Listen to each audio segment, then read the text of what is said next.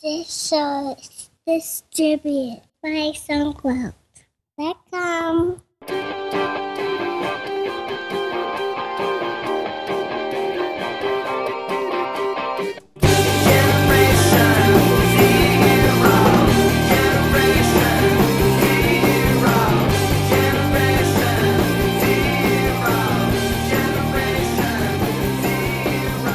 Welcome to episode 202 of TechZing, hosted by myself, Justin Vincent, and Jason Roberts.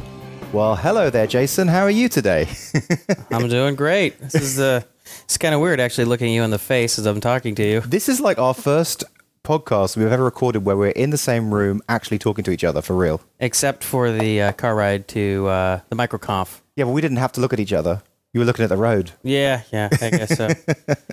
so this is a this is a new thing. All right, so uh, so here we are sitting in your what? Is this your guest bedroom? Yeah, because right now uh, Georgie is having a party next door, and uh, we had to. Well, you didn't want to record it there. Well, I don't know how you can record a podcast in front in middle of a room full of people doing other things like eating and cooking and I could do it. That wouldn't be a problem. Because, like, I guess maybe from practice from being on stage with a guitar or whatever, like, you just get to just ignore everything. You just, the show must go on. Focus on the show. Yeah, I, I can't do two things at once too well. It's like I can't even talk and drive very well. Like I can't have a long conversation. Sandy would always get frustrated with me because I once I get if we had say someone in the car with us and I'm going on about something, all of a sudden I start driving slower and slower. And she's Yeah. like, what are you doing? I'm like, oh yeah, yeah, yeah, yeah. You know, I mean, it's. I remember this one time uh, I had some.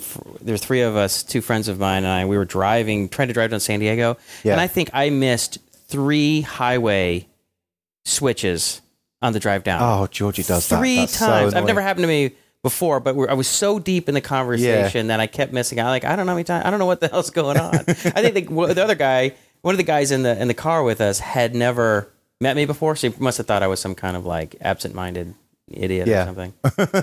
so um, Well, hey, uh, I don't know what you've got on your clipboard there because you've walked in. You've got a, like, like you look like a sports commentator right now with your whole clipboard of clipboard of uh, subjects. But what I got to say is we've got to start with the fact that the wives did an awesome show. Is that what you're going to start with? Yeah, as you can see, that's number one. That's number number one. Yeah, number one uh, topic. So, um, yeah, I, you know, yeah. What was it like? There's, th- I mean, I guess It if was you, better than expected, right? oh yeah, oh yeah. I thought it, I thought they did a great job. You know, I mean, like, if you just look at the comments, though, Mm. I mean, they were across the board extremely positive. I think that's the most commented on episode that we've ever had. Like, just because normally there'll be like 35 comments or whatever, but will you will be half of them. well, usually not that many. It's more like twelve or sixteen comments, not thirty some. I think I only was- commented twice. This was actual like 30 people commented, said, "What what an awesome show."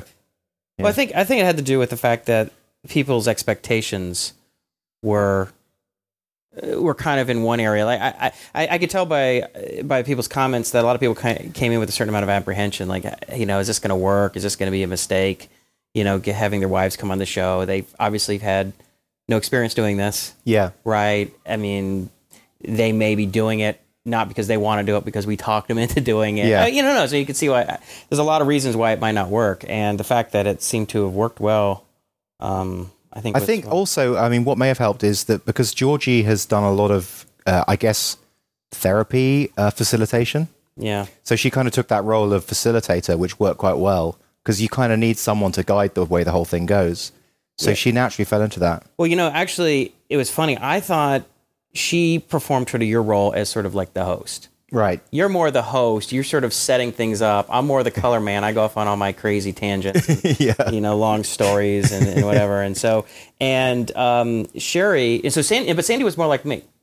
She was more telling more stories, and she was, uh, I think Georgie was asking questions. She would have, she would give her opinion a little bit, but then be more as a way of setting up Yeah. uh, Sandy. Sandy would kind of go off, talk about, her, you know, maybe tell a story, maybe give her opinion, in-depth opinion on something, and then Sherry was kind of playing like, kind of laid back, like Rob when he's on our show. Yeah. Like, really sweet, really nice, just like Rob. Yeah.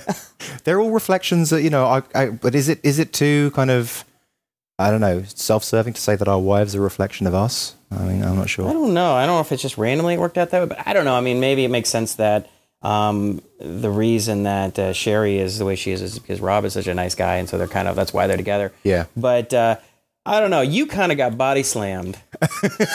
I got kind of half body slammed, and he got off. And Rob got off easy. I mean, Sherry was like, "Oh, he's just this, the best husband in the world." yeah. You kind of got like. I felt like Georgie was was was was expressing a lot of frustration with trying to how to figure you out, how to.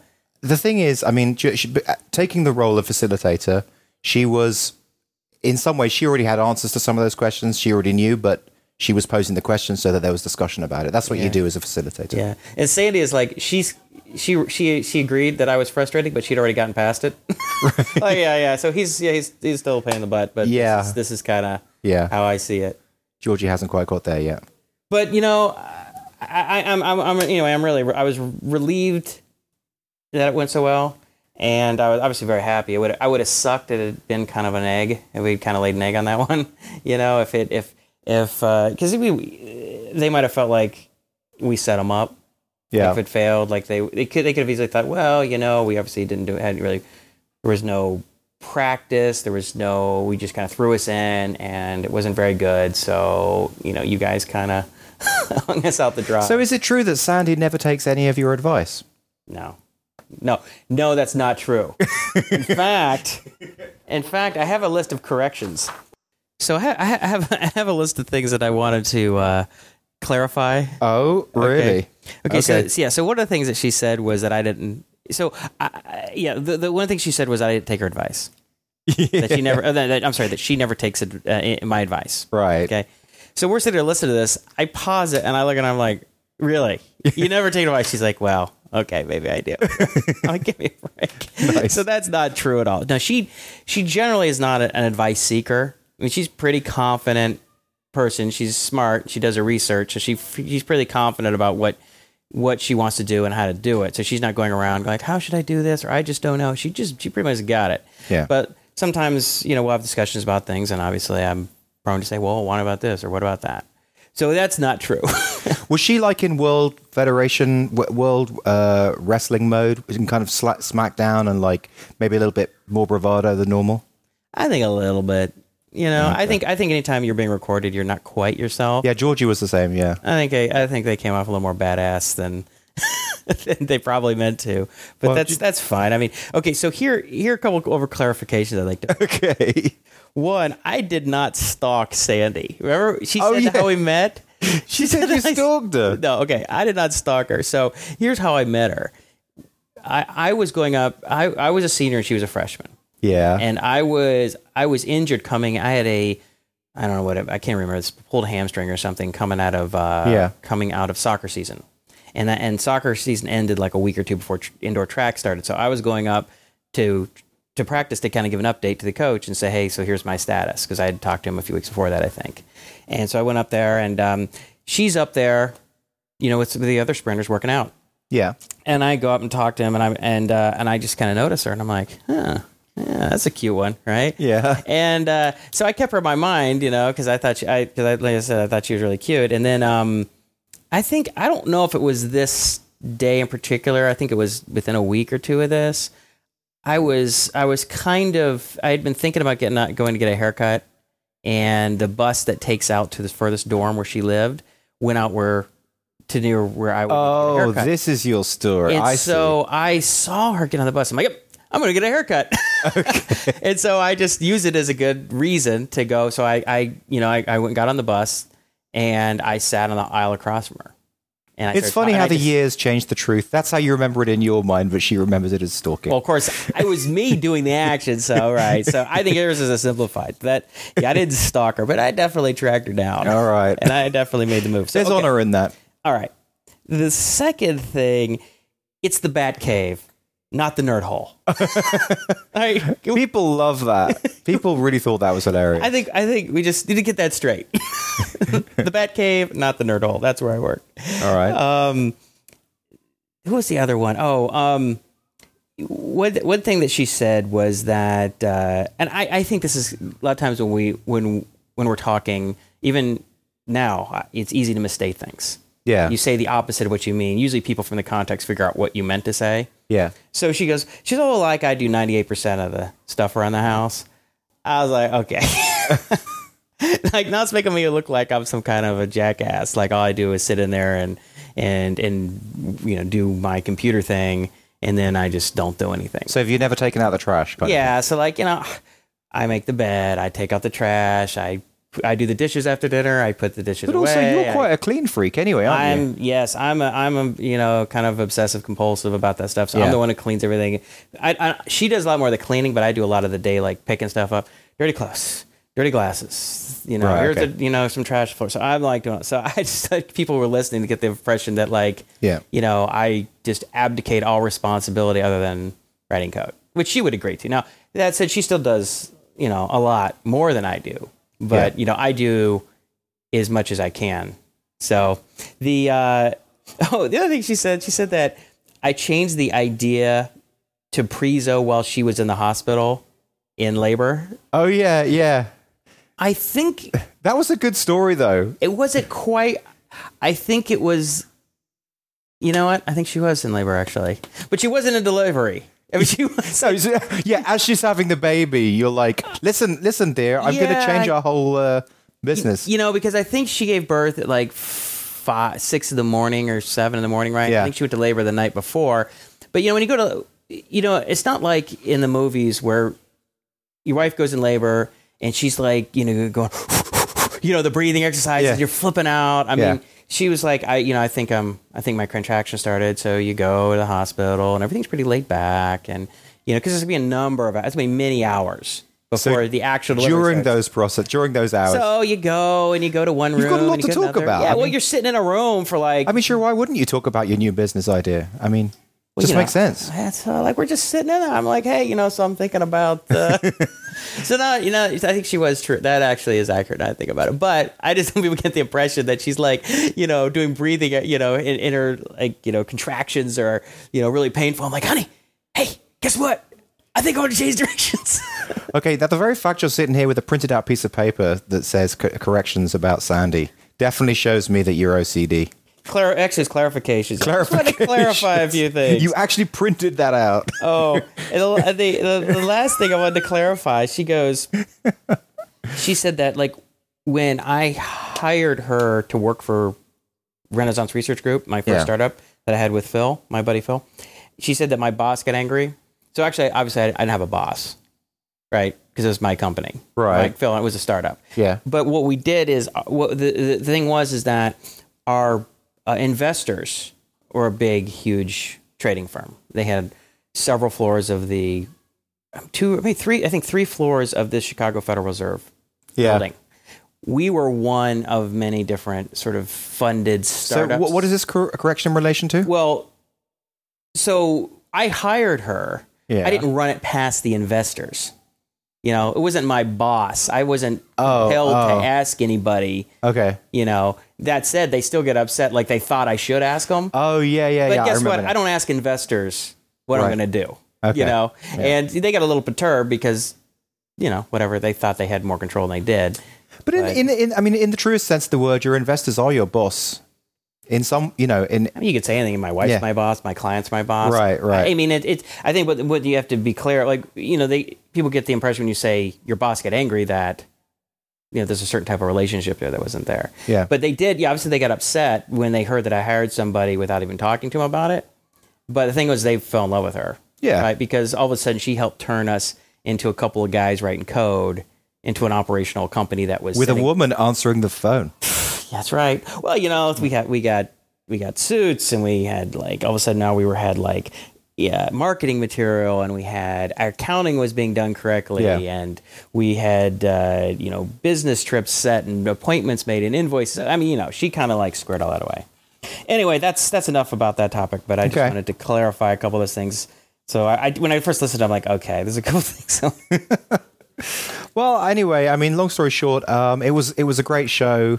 Uh, it got really received really well, and I was very very proud of all of them. So yeah, I thank was you, too. thank you to our wives for doing an Yeah, awesome they, they 200th. butt. That was Yeah. cool. Um, so I want to ask you. So you've been in Pasadena now, like what, two, three weeks? I think I'm almost yeah yeah two weeks two weeks at this stage. How you feeling? It's awesome. I love it. Yeah. Yep, it's What's- really good. This this apartment's good as you can see. We've got a jacuzzi right outside, a jacuzzi, and we've got a pool there. Um, it's full of life, and uh, we've got great AC. Well, you know, actually, it does feel kind of like a little resortish because of the style of the apartment. Yeah, it feels like a. resort. I do actually feel. Am I on vacation right now? Like, I- That's what I'm thinking every day. It, it looks like one of those places. I remember when we when I grew growing up in Atlanta, we would go to uh, on vacation to like Hilton Head, Yeah, Island right, or yeah. something. And the way the buildings look, these are the two or three story, uh, you know, apartment buildings with the all the flowers and the pool. So I guess you feel like you're on vacation. It, I do, yeah. And then, of course, my new job with Idea Labs and UberMedia is great. Uh, so I'm just walking up the road every day. well, I don't think you've talked about it on the show. Nobody even knows about that. Oh, they don't? No. Oh, that's just just just a you and me thing. Yeah, yeah, yeah, yeah. So, oh, So, well, first, I, before we get to that, though, I want to ask. So, you know, you, I mean, does Pasadena feel comfortable to you yet? I mean, do you feel like it feels like home, or does it feel kind of weird? oh, st- still getting into it. I mean, it feels good because it's Los Angeles. Like we we already came to Pasadena quite a lot anyway when we lived here, because we used to live in West Hollywood. We've lived all over uh, Los Angeles anyway. We've lived West Los Angeles, North, um, in Hollywood.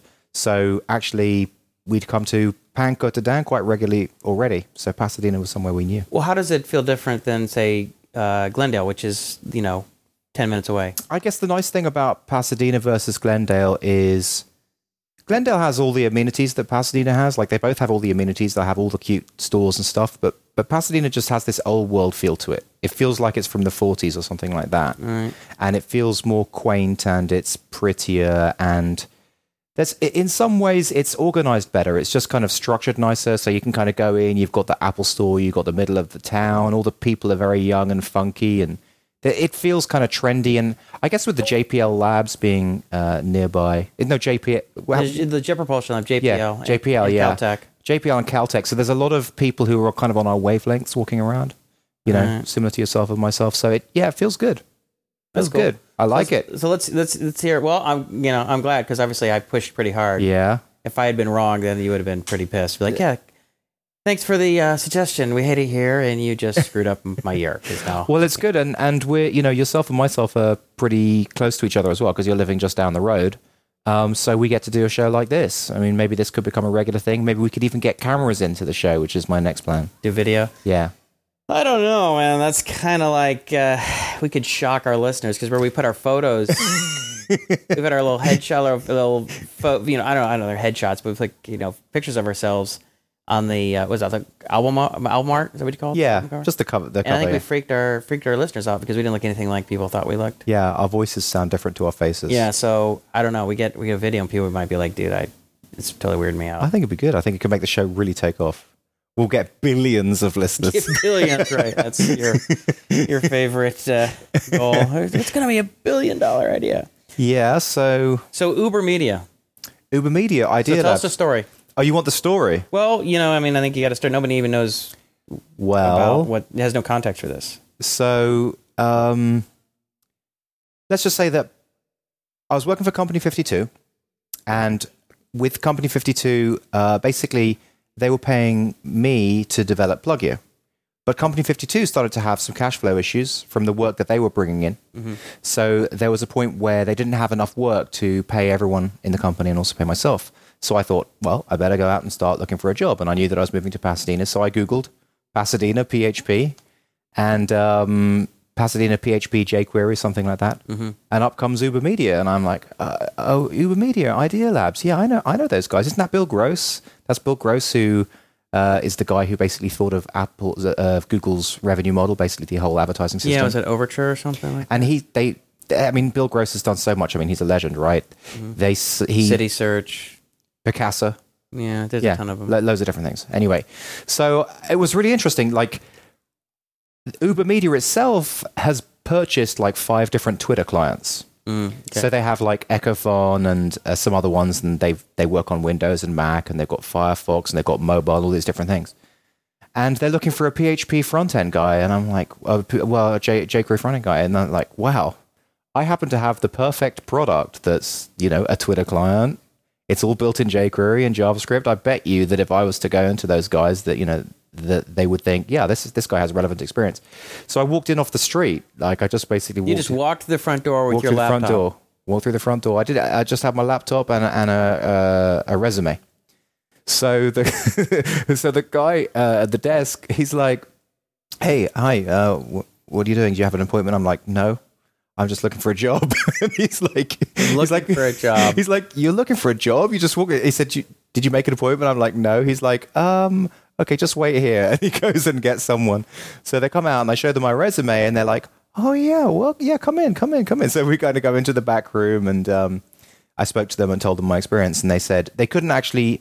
The, the UberMedia team and the CTO of UberMedia couldn't speak to me on that day, but they scheduled. Uh, I think this was the Friday, and on the Monday I went in for the for an interview, and they kind of tag team me. Uh, like three three of the UberMedia people um, just interviewed me one after the other. I showed them Pluggio, walked them through the code base, and uh, next the Monday after I started work there. So No, Monday. No, it was a couple weeks, wasn't it? uh, was it maybe two weeks? Yeah, Yeah, because there was a period of time, and then you and I were discussing what your negotiation strategy should be. you know, you know something. Working in UberMedia in an office like so now, I'm doing four hours a day. I'm I'm basically turning up at nine, finishing at one, and I I used to hate working in an office. But now, actually going in, it's so comfortable. It's like so, like life is so good. You go in on a Monday morning, and there's like, because because this company's big. I mean, Idea Labs is big. There's like hundred people. It's Idea ma- Lab, Idea Lab. singular. Idea singular. Okay, fair enough. Idea Lab. Well, you worked there, for you should yeah, say it correctly. it's it's it's big. It's actually like an episode of uh, of of New Girl or Friends or something like that. It's kind of you know how Friends is is is decked out with big like and open, airy spaces, you- high ceilings, but just kind of funny things like fluffy balls hanging from the ceiling, like like kind of big. Kind of uh, that sounds bad. Fluffy balls hanging from the ceiling, but you know what I mean, like Right. flowers or something, and space invaders painted on the wall, asteroids painted on the wall, like sex. The whole thing's done up like a maze. So you're like working on the Friends set. Is basically It's like what- working on the friend set. There's no desks. You just, it's just like doors on top of filing cabinets, and, and it's they're kind of wonky. The door moves, but it's it's really Yeah. it's actually very awesome. And free bagels every Monday morning. There's a, there's two Starbucks coffee machines, so I can have as much hot chocolate as I want. Just go up and click the button. I know that's not probably a very good. Yeah, for bagels me. and hot chocolate are probably not what you need to be doing, but on Mondays, Wednesdays, and Fridays, they bring in food for lunch from local restaurants. okay. So um, and it's like different. It's a different restaurant every time, you Mm-hmm. know. So it's like this this Wednesday uh, burgers from Lucky Boy, you know. Right. um, they do yoga at six o'clock every day, so you can go and join yoga. They do press up club, push up club. Push up club. Okay. So no, it's it, but it's just really actually just sitting in there working with people, speaking to people, being with real people rather than just virtual people through Skype. Mm-hmm. That's nice, and I I used to hate working in an office. Well, I you know I think it all depends on your context, right? I mean, so like if you're if you know I don't know what the work environment was like at Elsevier or these other places. It was fine. It was it's kind of similar, but maybe a bit more corporate. And there was no free free drinks. There was no free soft drinks or anything like weather that. isn't but as nice. but it was you just- leave at lunchtime. I was yearning to be an entrepreneur so strongly in those days. Like I was just so yearning to get out and do my own thing. Now I've done my own thing for four years. Like realize the grass isn't always greener. yeah, exactly. And it's just it's tough. It's so hard, you know, being an entrepreneur like that. So actually to just sit in there and relax and work in an office and just do stuff and not have any responsibility, that can be nice. Yeah, yeah. Well, and also Idea Lab is right smack in the heart of uh, Old Town. Yeah. So I mean, you're right in a cool area of town. Yeah. You, are you walking to work? Uh, so far, not not so far, but I will do. I know Okay, that it's okay, okay. Let me ask you a question. So you're trying to lose weight. You live like a nice, easy 10, 15 minute walk. no, and it's you're- not 15 minute walk. It's at least half an hour. No way. How Yeah. far are you walking? Though 20 minutes tops. I walk elephant speed. 20 minutes tops. Okay. How are you getting there? Georgie's dri- driving you Georgie a mile drops to me off. Yeah. A mile. Where's she going? Um, she doesn't do anything else. She just So she just drive just drives you to work and leaves you there. So yeah, but it's seriously hot right now. If I was to do that, I, I would get there absolutely soaking. I'd be soaking with sweat. Uh, yeah. Right. And um, there's no shower there, so I'm like, you know, do I really want to be sweaty like that? Okay, fair enough. Okay, so what, once it gets to October, you got no Yeah. excuses, buddy. Yeah, no, I'll do it. Yeah, that's fine. I used to do that in, in the UK. in the UK, where the weather's like cold. Because you're talking about where you were going to buy like a Vespa or something. Yeah. Yeah, I want to get video you riding a Vespa. That's that's. Uh, I that used to do it. Oh my god. So um, So that's UberMedia. so it means one, and I set you up with a couple of uh, contract things. One of them looks like it is kind of worked out. yeah, but I don't know how much I can talk about that other than to say um, you set me up with a couple of contract possibilities. Spoke to both those people. One of them definitely isn't. Nothing's going to happen with that. Oh, really? It's yeah, off. yeah, that's off. Well, it's PostalPix. We could talk about that. Oh, okay, yeah. So PostalPix. I see. I met PostalPix. This the founder of PostalPix, or one of the founders, along with and don't half a dozen other startups. About a month ago, I did this open office hours at the Co-Loft, which is a co-working space. yeah. down in Santa Monica. Um, I think I mentioned that in a previous show, and so I, you know, I, I kind of uh, maintained contact with the two or three of them, two or three of the companies, and uh, Michael, who I really like talking to, and he seemed like of of the companies, his company was was one of the high probability hits. I thought. I mean, they were already making good revenue and successful and and everything, and uh, so. When they were look, when they said they might be looking for Yeah, I went down to Santa help. Monica and had a good chat with Michael, and um, they're yeah, um, they're just not at the right stage to bring on someone at, with as many hours. Someone like me, a CTO Yeah. type of person, for as many hours as I would need. So it, the the conversation isn't closed. It's it's just like give us, you know, uh, we'll get back to you in like three months, three to six months, depending on what our revenue is. And this other little contract is actually made it's actually been okay, right? Because it's made Yeah, you some money good, yeah. in the short term. Yeah, we've been doing like um, a couple of hours a day. Um, working with a with another guy and uh, basically just helping him build his um his app. Right, and you can't talk about that, No, though, right? not really. No. All right, well, cool. Yeah, All right, so so life in Pasadena is good. very much Really good. so. Stress is stress is gone. So thank you, Jason, for recommending Pasadena. Much appreciated. Good. Well, I, I- I think I'm the unofficial like uh, I don't know, like you know, tour guide of Pasadena. That's like, what's what's the right word? I need like. There's been a couple people who I've just I've toured around and given all Yeah. the like given the pitch, the Pasadena pitch. This is where you want to live. There's more here than you realize because when you first come, there's just this single drag. Colorado Boulevard is the main one that you kind of come in from. The, that you you get to it from the freeway, and it feels like oh, this is what Pasadena is. It's just this one road. But when you gave us the tour, it's like oh, actually, this is pretty big. There's loads of stuff here. yeah, it's it's a big city. I mean, it's Yeah. 180,000 or 190,000 people at least. So it's not like it's just uh, you know four blocks or something. And it's what what's cool about Pasadena is you can just be go to a party and end up uh, standing just a few meters away from Elon Musk. Yeah. So that was funny. What was that last weekend? uh, so I I'd um I kind I what was it? I was supposed to get to yeah. Okay. So here's what happened. Sandy took the kids to visit her parents for a couple days. It was just gonna be a real quick like two day visit because her brother was in town. Yeah. and I didn't want to. I had too much work to do, and I didn't want to drive to. Uh, I didn't want to drive to Las Vegas and drive back like two days later, and and uh, of course, and it was gonna be like 110 degrees out there. So I stayed. I stayed back in Pasadena. So I said, um, so what? So it was like Saturday night. I usually use those opportunities when she goes out of town once every three or four months to like hook up with some old friends who I haven't seen in a long time, like my buddy Mitchell, who I see like you know only on those occasions Yeah. and uh, we we didn't we didn't really get together. But I I forgot to email him, and so it was like last minute. I email him at like like oh yeah it's five thirty. Like hey let's do dinner, and I don't hear back from him. It's like seven. So so then I uh, I send Mike Michael Hartl who uh, an email about he wants to grab dinner, and that's like seven o'clock on a Saturday night. And it's like seven fifteen. I'm like, what am I doing? He's he's probably already eating dinner, right? I mean, who who who who who sends an email like that, right? But I knew you were online because I saw your your So Skype I'm last. icon. I'm like the, I'm third. Well, I hadn't seen Michael in like a few months. All right, And fair enough. And we've been seeing each other a lot I recently, see so like every fine. two three days. right? Okay, fine, yeah. And and uh, and so I I Well, and well, so I it was nice of you to, so to hit you up. invite me anyway. hit you. I'm like, all right, what do you want to? What are you guys doing? Do you? I, well, I said, I said, if you guys do anything yet, you want to grab some sushi or something. Yeah.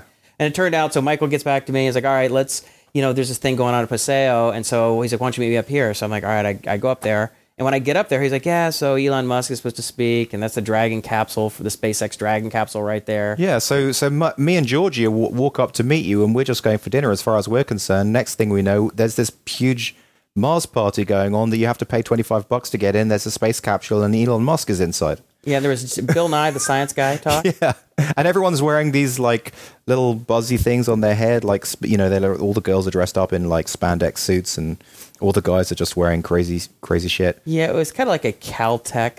It was like Comic Con. It was like Comic Con. Yeah. people were dressed like crazy. he had that nerdy bent to it. Yeah. I mean, right. I mean, and, and plus, it was, I think most of the people there were SpaceX, JPL, Caltech, right? Because JPL is just up the road. A lot of Yeah. those people were there. It was a planetary society and Dark Star, some other organization. Are putting this on. so. Needless to say, it was a shock. it was a shock to have be up there. And Elon Musk is talking. Yeah.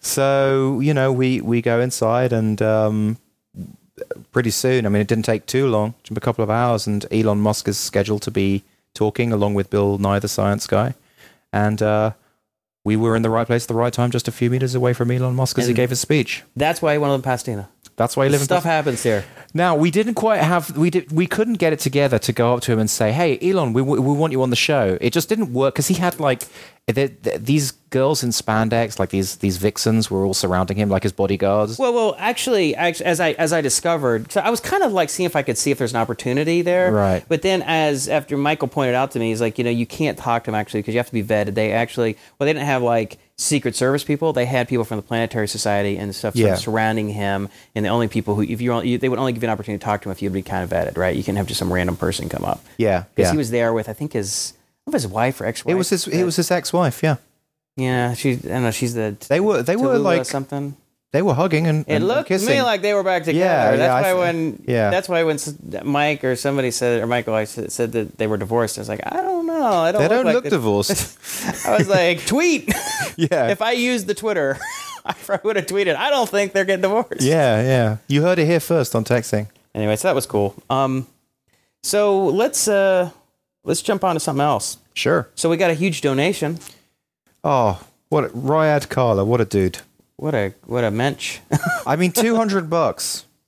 yeah. Like he likes us that much that he's actually going to pay two hundred bucks to. Uh, I, that's so kind. Thank you. Yeah, thanks. Uh, yeah, that was that was awesome. I was I saw that. I was, of course, it's shocking whenever we get any kind of sizable donation, but that's a. That's But but per- perhaps even more remarkable is that I've paid you in full what I owe you for the donations. Well, yeah, because because the donations have been going to your personal PayPal account for the last year and a half or whatever. And I'm like, you know, feel free to pay me anytime. That'd be great. No, no, no. It was more like pay me now.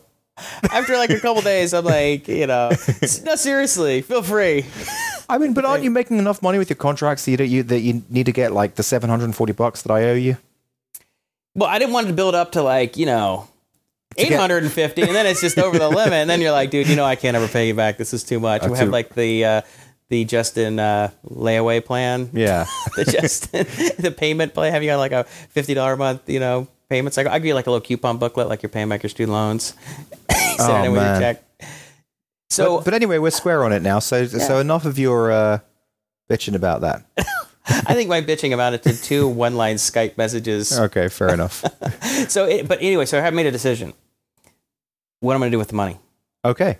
because I don't think in the short term we're going to necessarily do anything with the, getting photographs and get the and getting anything on the website. Maybe in the next three to six months, but I don't see it happening like next. Probably months. not.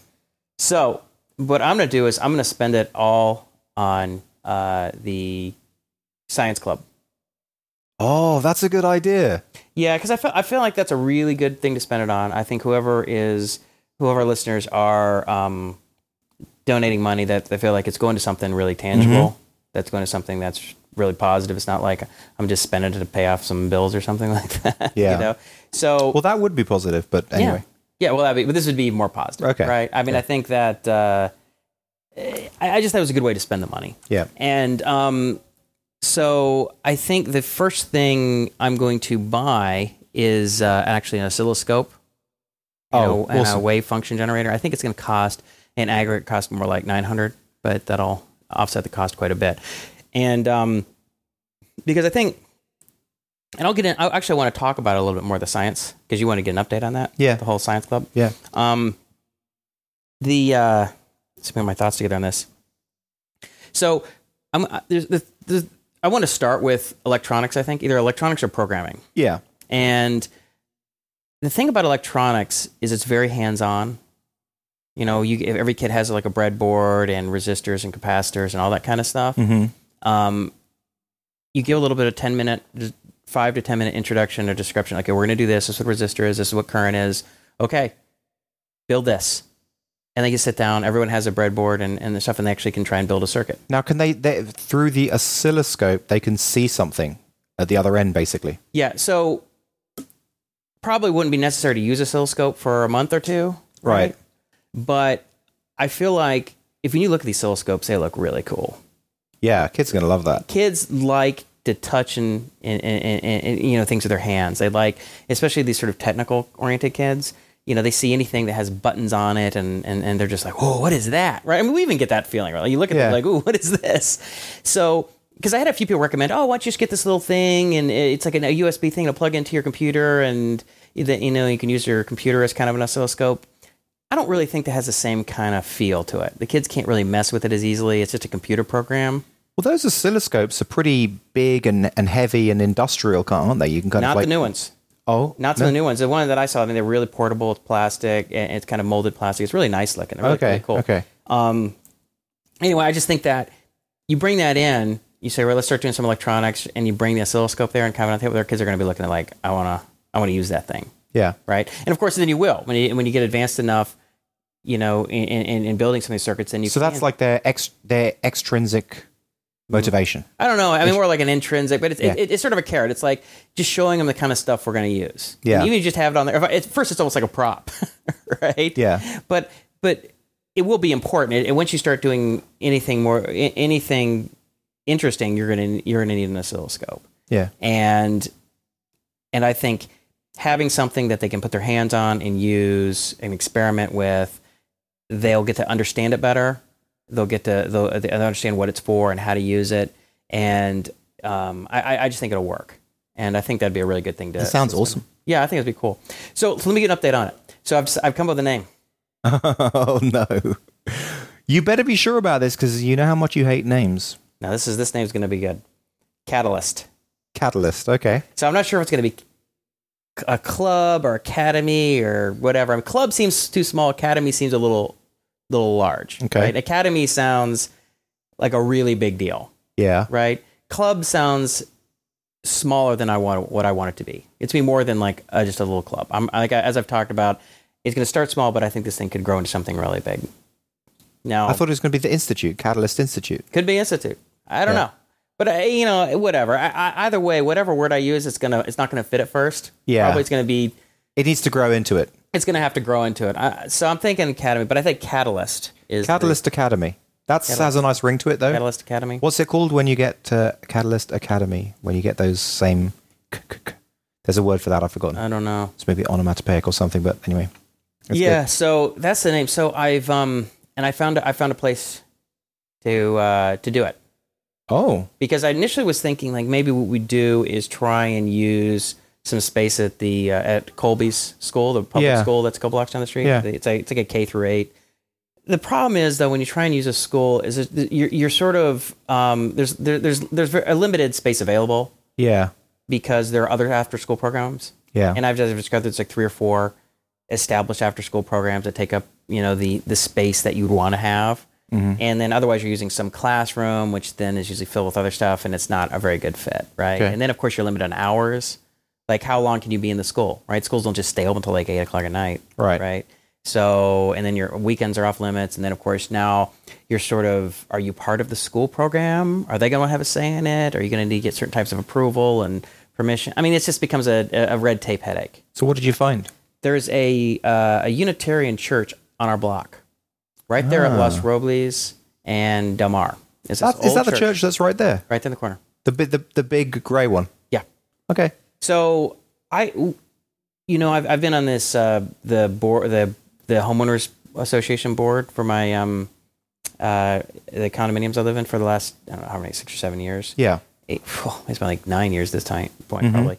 And uh, for a time, we we rented a, a room there to do our board meetings. Oh yeah, of course. Yeah. So And it was one really, it was a fairly small room, but there were much, there were other big rooms. Like they would have like, I think they had like an alcoholic anonymous type of meetings there. Or they would have like weddings there. Or they would have, you could just tell they're like, or there was Yeah. like, I think there was like a ballroom dancing, you know, group that rented space there. You know, you just see all, like all of a sudden, you, like today, you see all these cars parked along Del Mar, and you'd see like a bunch of people walking in, like you know, dressed a certain way, and you're like, oh, there's some kind of event going. on. And do you have to, if you hire it, do you have to like take it for one day a week for a year kind of thing, or No long term contracts, nice? twelve fifty an hour.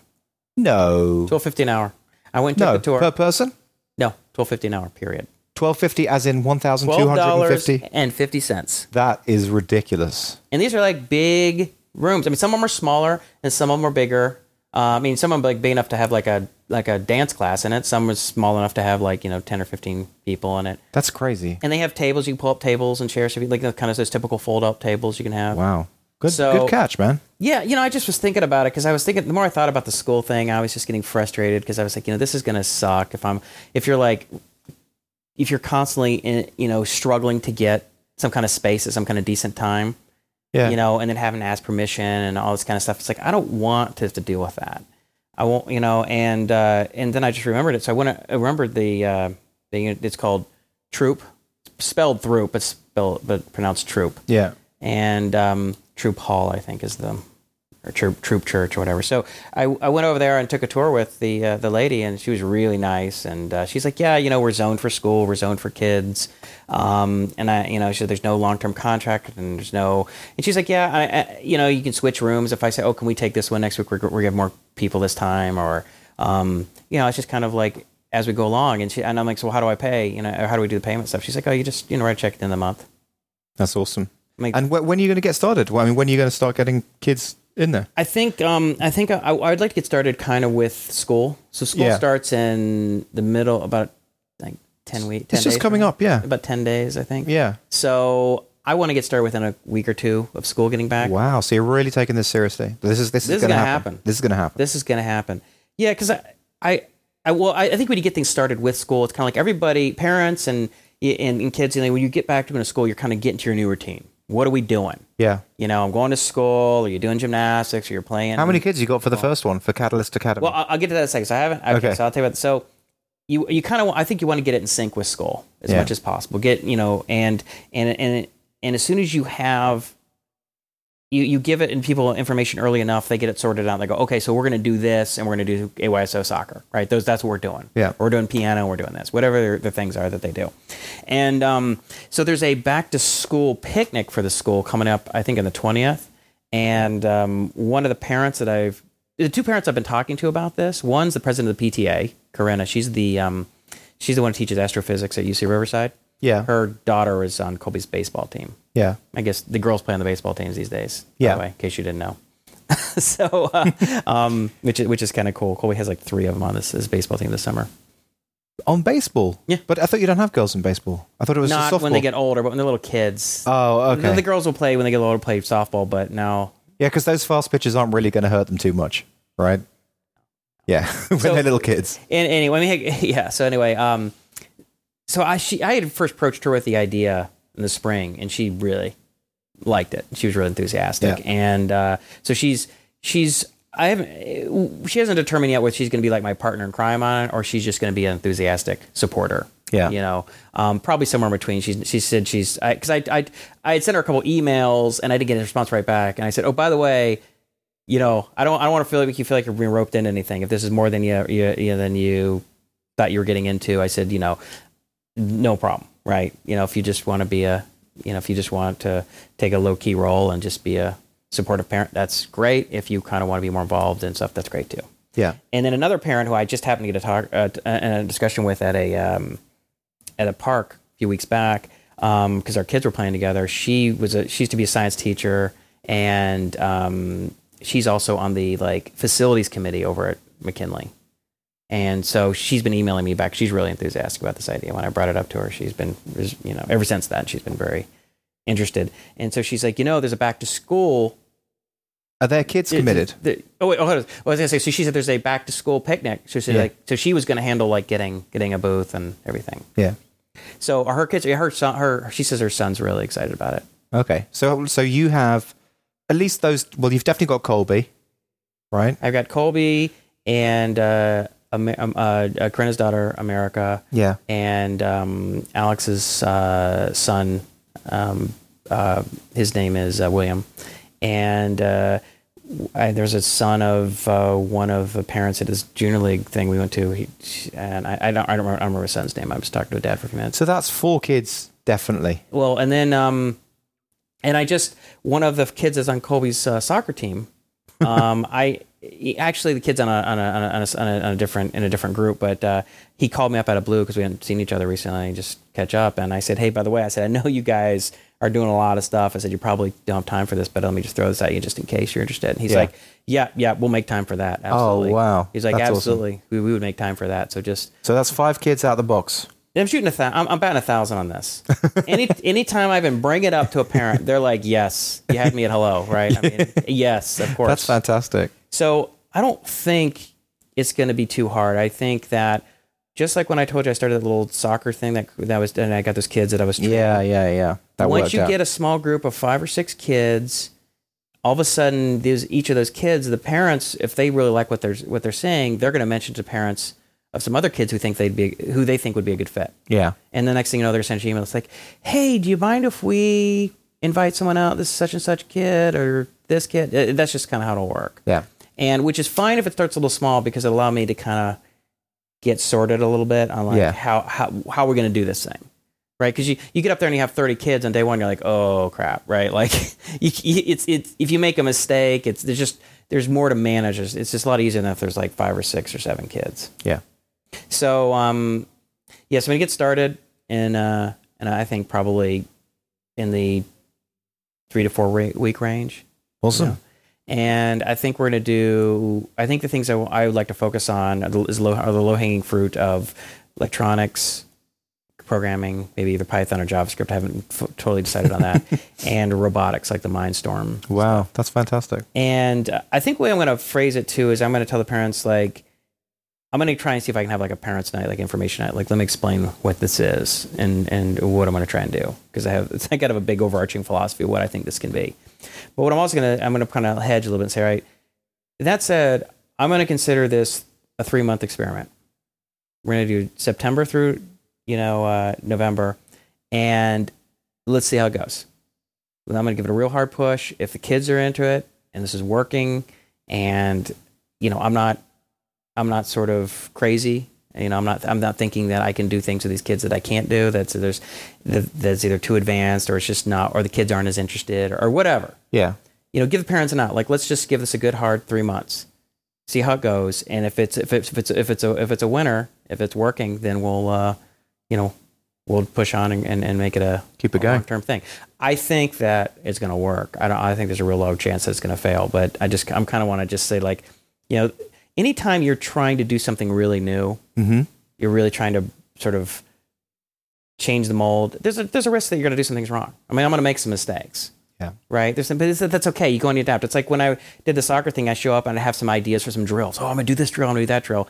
You start doing it, and the kids are just confused and they're not paying attention. It's too not fun. much, You're like, yeah. all right, this isn't working. Stop. Cut. Yeah. Everybody get some water. Reset. Let's do a new drill Yeah. right you just but if you don't try new stuff you don't ever you don't you you, you can't create anything cool. You can't do anything really interesting if you don't try new stuff.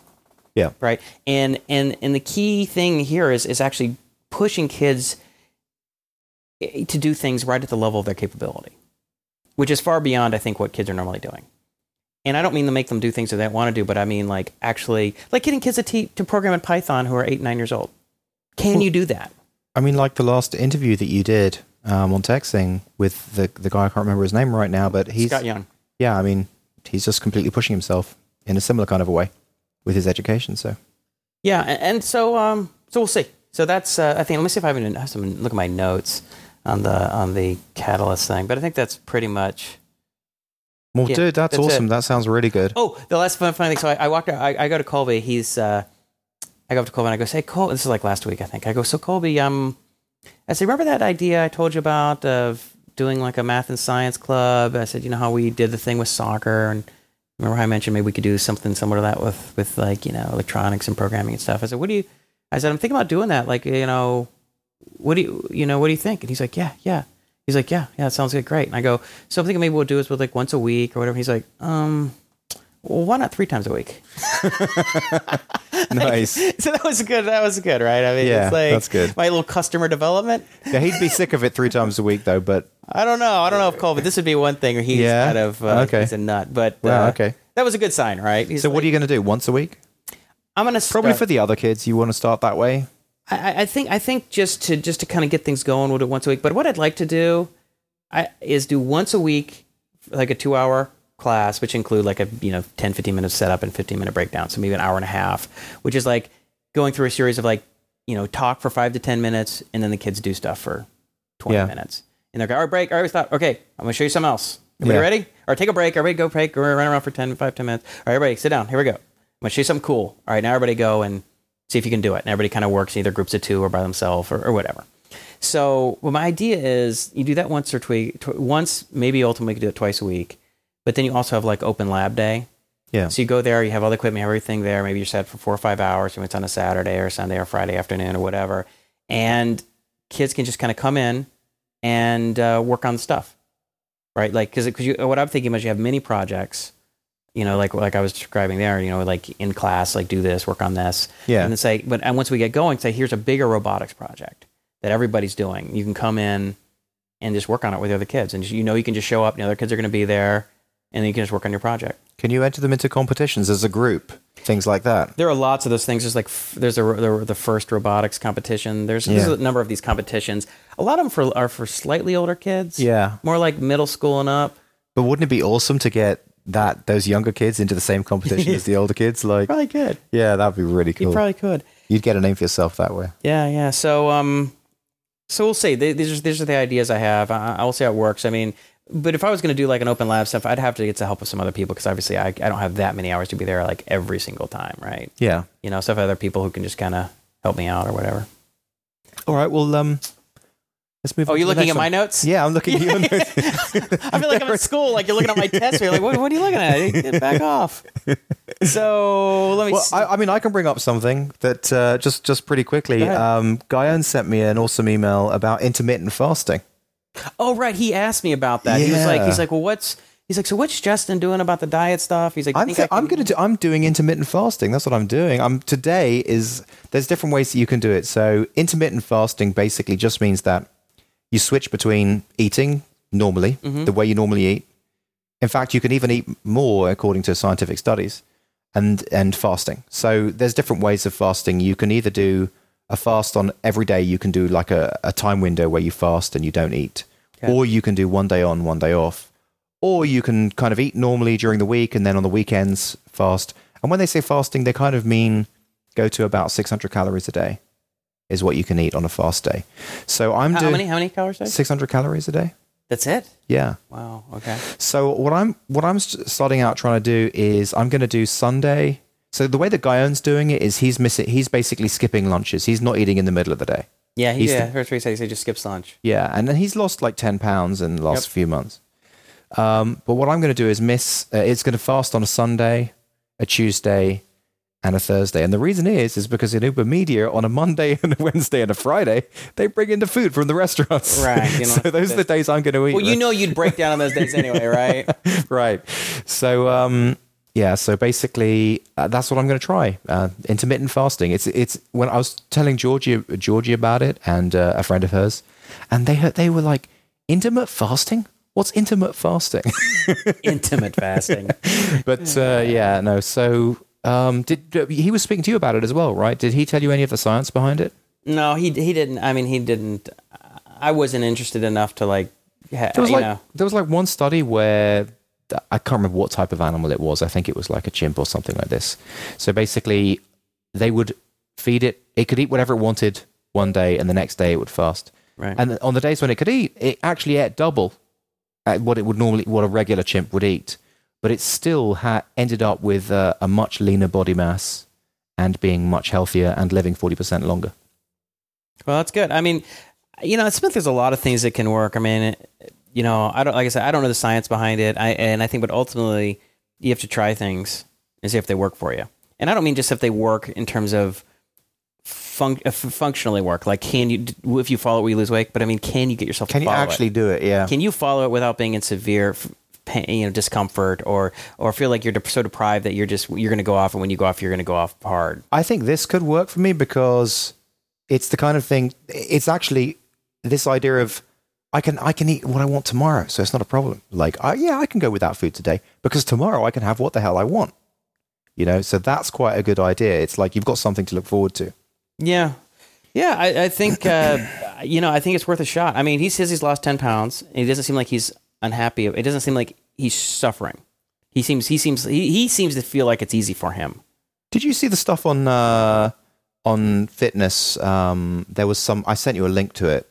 Was that the one that like that like uh, dieting and fitness has been revolutionized on Reddit? by Reddit. By yeah. Reddit, I, Yeah. you know, it's been in my to do that to read list. awesome. It's I really interesting. Like story? just just so much stuff is surfacing on Reddit, and a lot of it is just flies in the face of conventional wisdom, and basically just that fitness.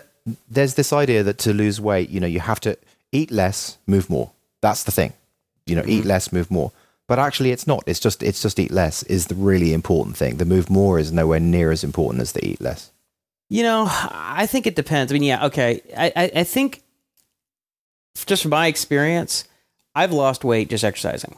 Yeah, I lost uh, my last big weight loss a few years ago. I went from 207 to 189 in like three or four months, just just just doing more cardio. But you have to work so hard. The amount of en- effort that you put in, and this is what they say is like the amount of effort that you put in to do it that way versus just eating less is like it's Yeah, yeah. It's, so, so that's what I would say. So for me, being an athlete, yeah, I'm used to working out. I need to work out every day. I feel frustrated when I can't work out. It's just part of, you know, kind of what I do.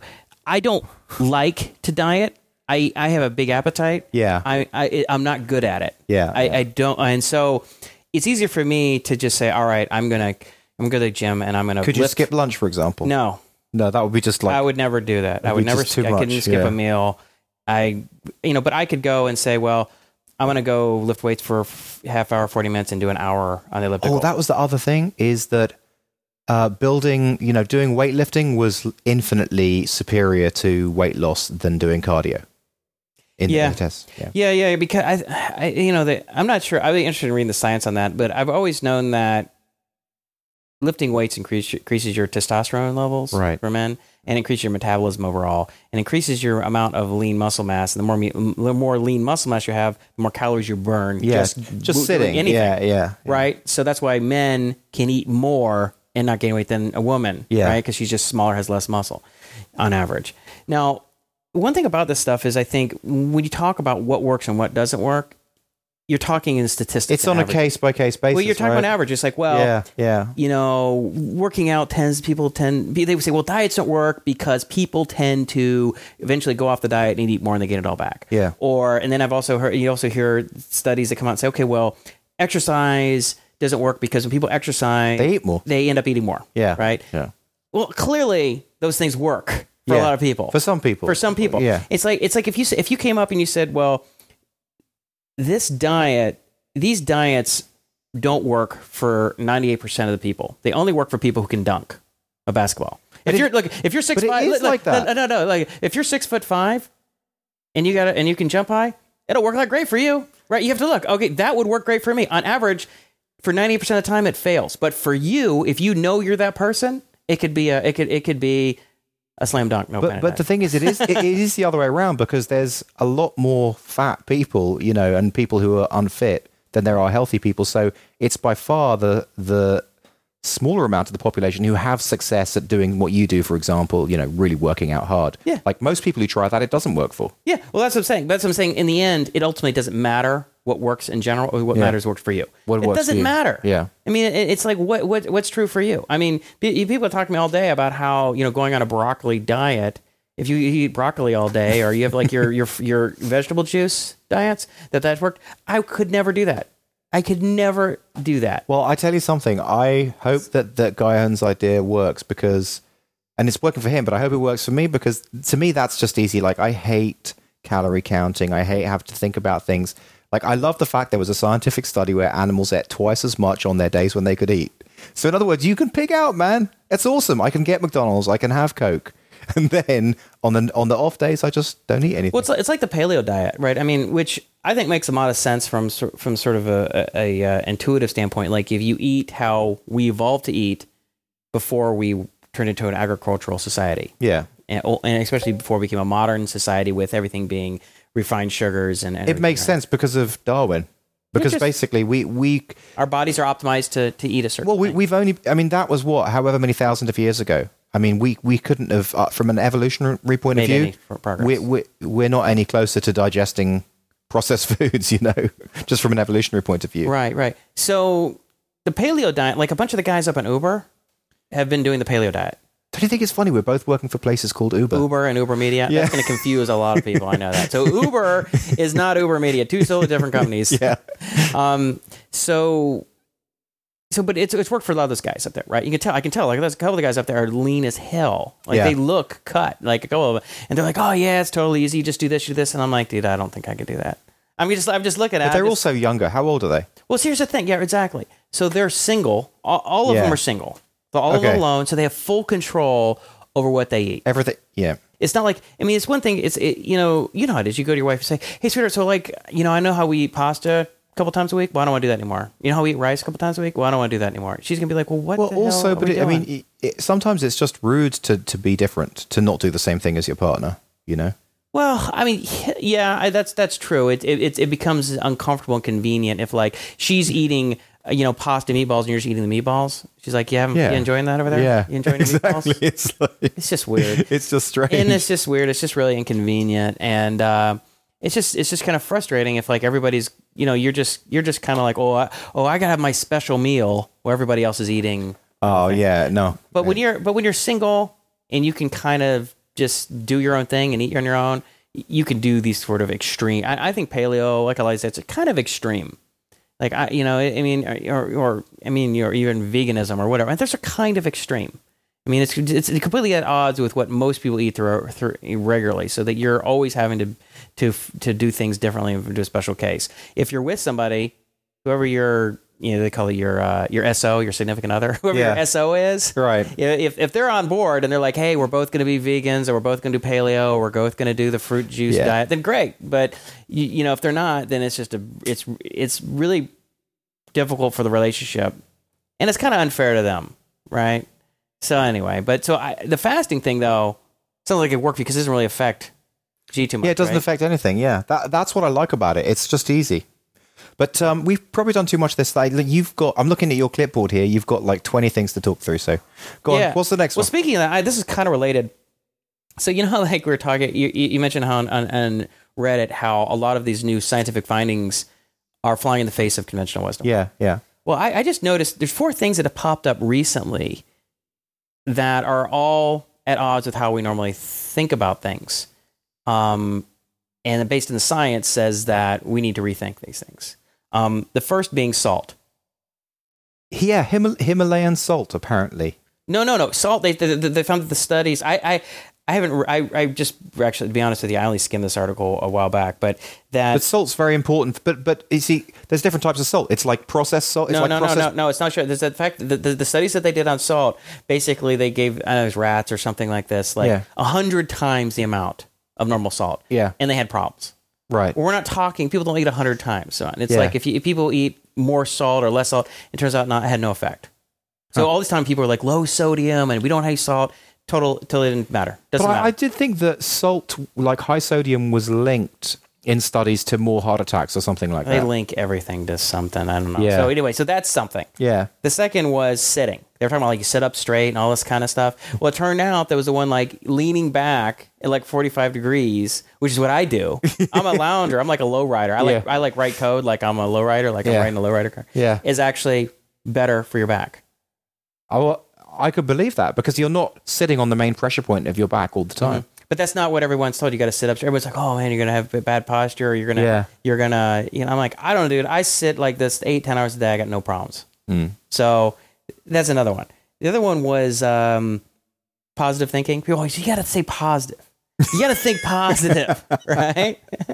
Okay. There's an article that came out called the power. Uh, it was in the New York Times called "The Power of Negative Thinking." Right. And so if you keep if you spend all your time thinking about like, you know, well, I you know, like you say, oh well, you know, I want I want us to to make a million dollars a year and I want to have this house or I want to have this uh, you know, these things. Like you're envisioning this life, this this positive image imagery. Yeah. Right? Like you that that tends to make people feel worse about themselves and worse about their situation. Depressed because they're not they're not Yeah. getting it. But if you think like if you if you focus on how much how worse things could be, it makes you a lot happier.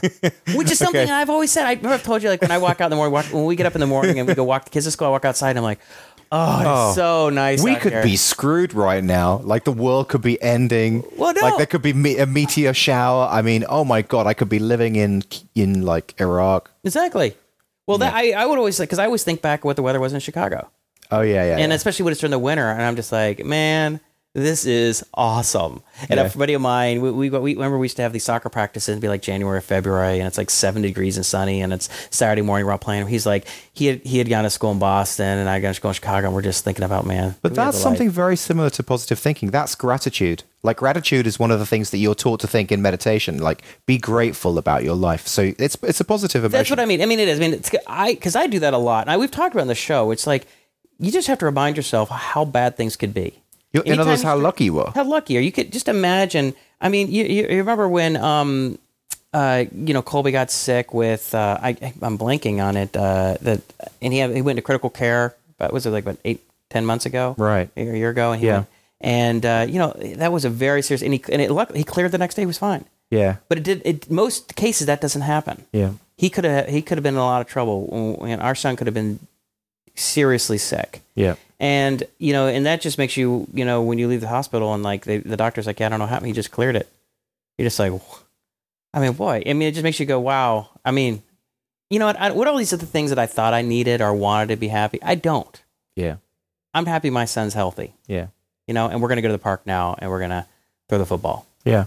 that that's so anyway it's, it's it's just like you said it's being grateful. And i think whenever you start getting cranky and grumpy about your life and feeling oh you know you know other people have this or this isn't good it's just think of how many billions of people have it way worse than you when you think about our lives i mean we're alive now if you think of all the people alive in the world Yeah. i mean you know we are up at the very top few percent We are. Yeah, and in are. fact, I just uh, the, the buddy of mine uh, who's uh, the the birthday party I just came from. I just came from his um, the birthday party for his one year old daughter, yeah. and he's just visiting from New York, and he runs a big hedge fund there.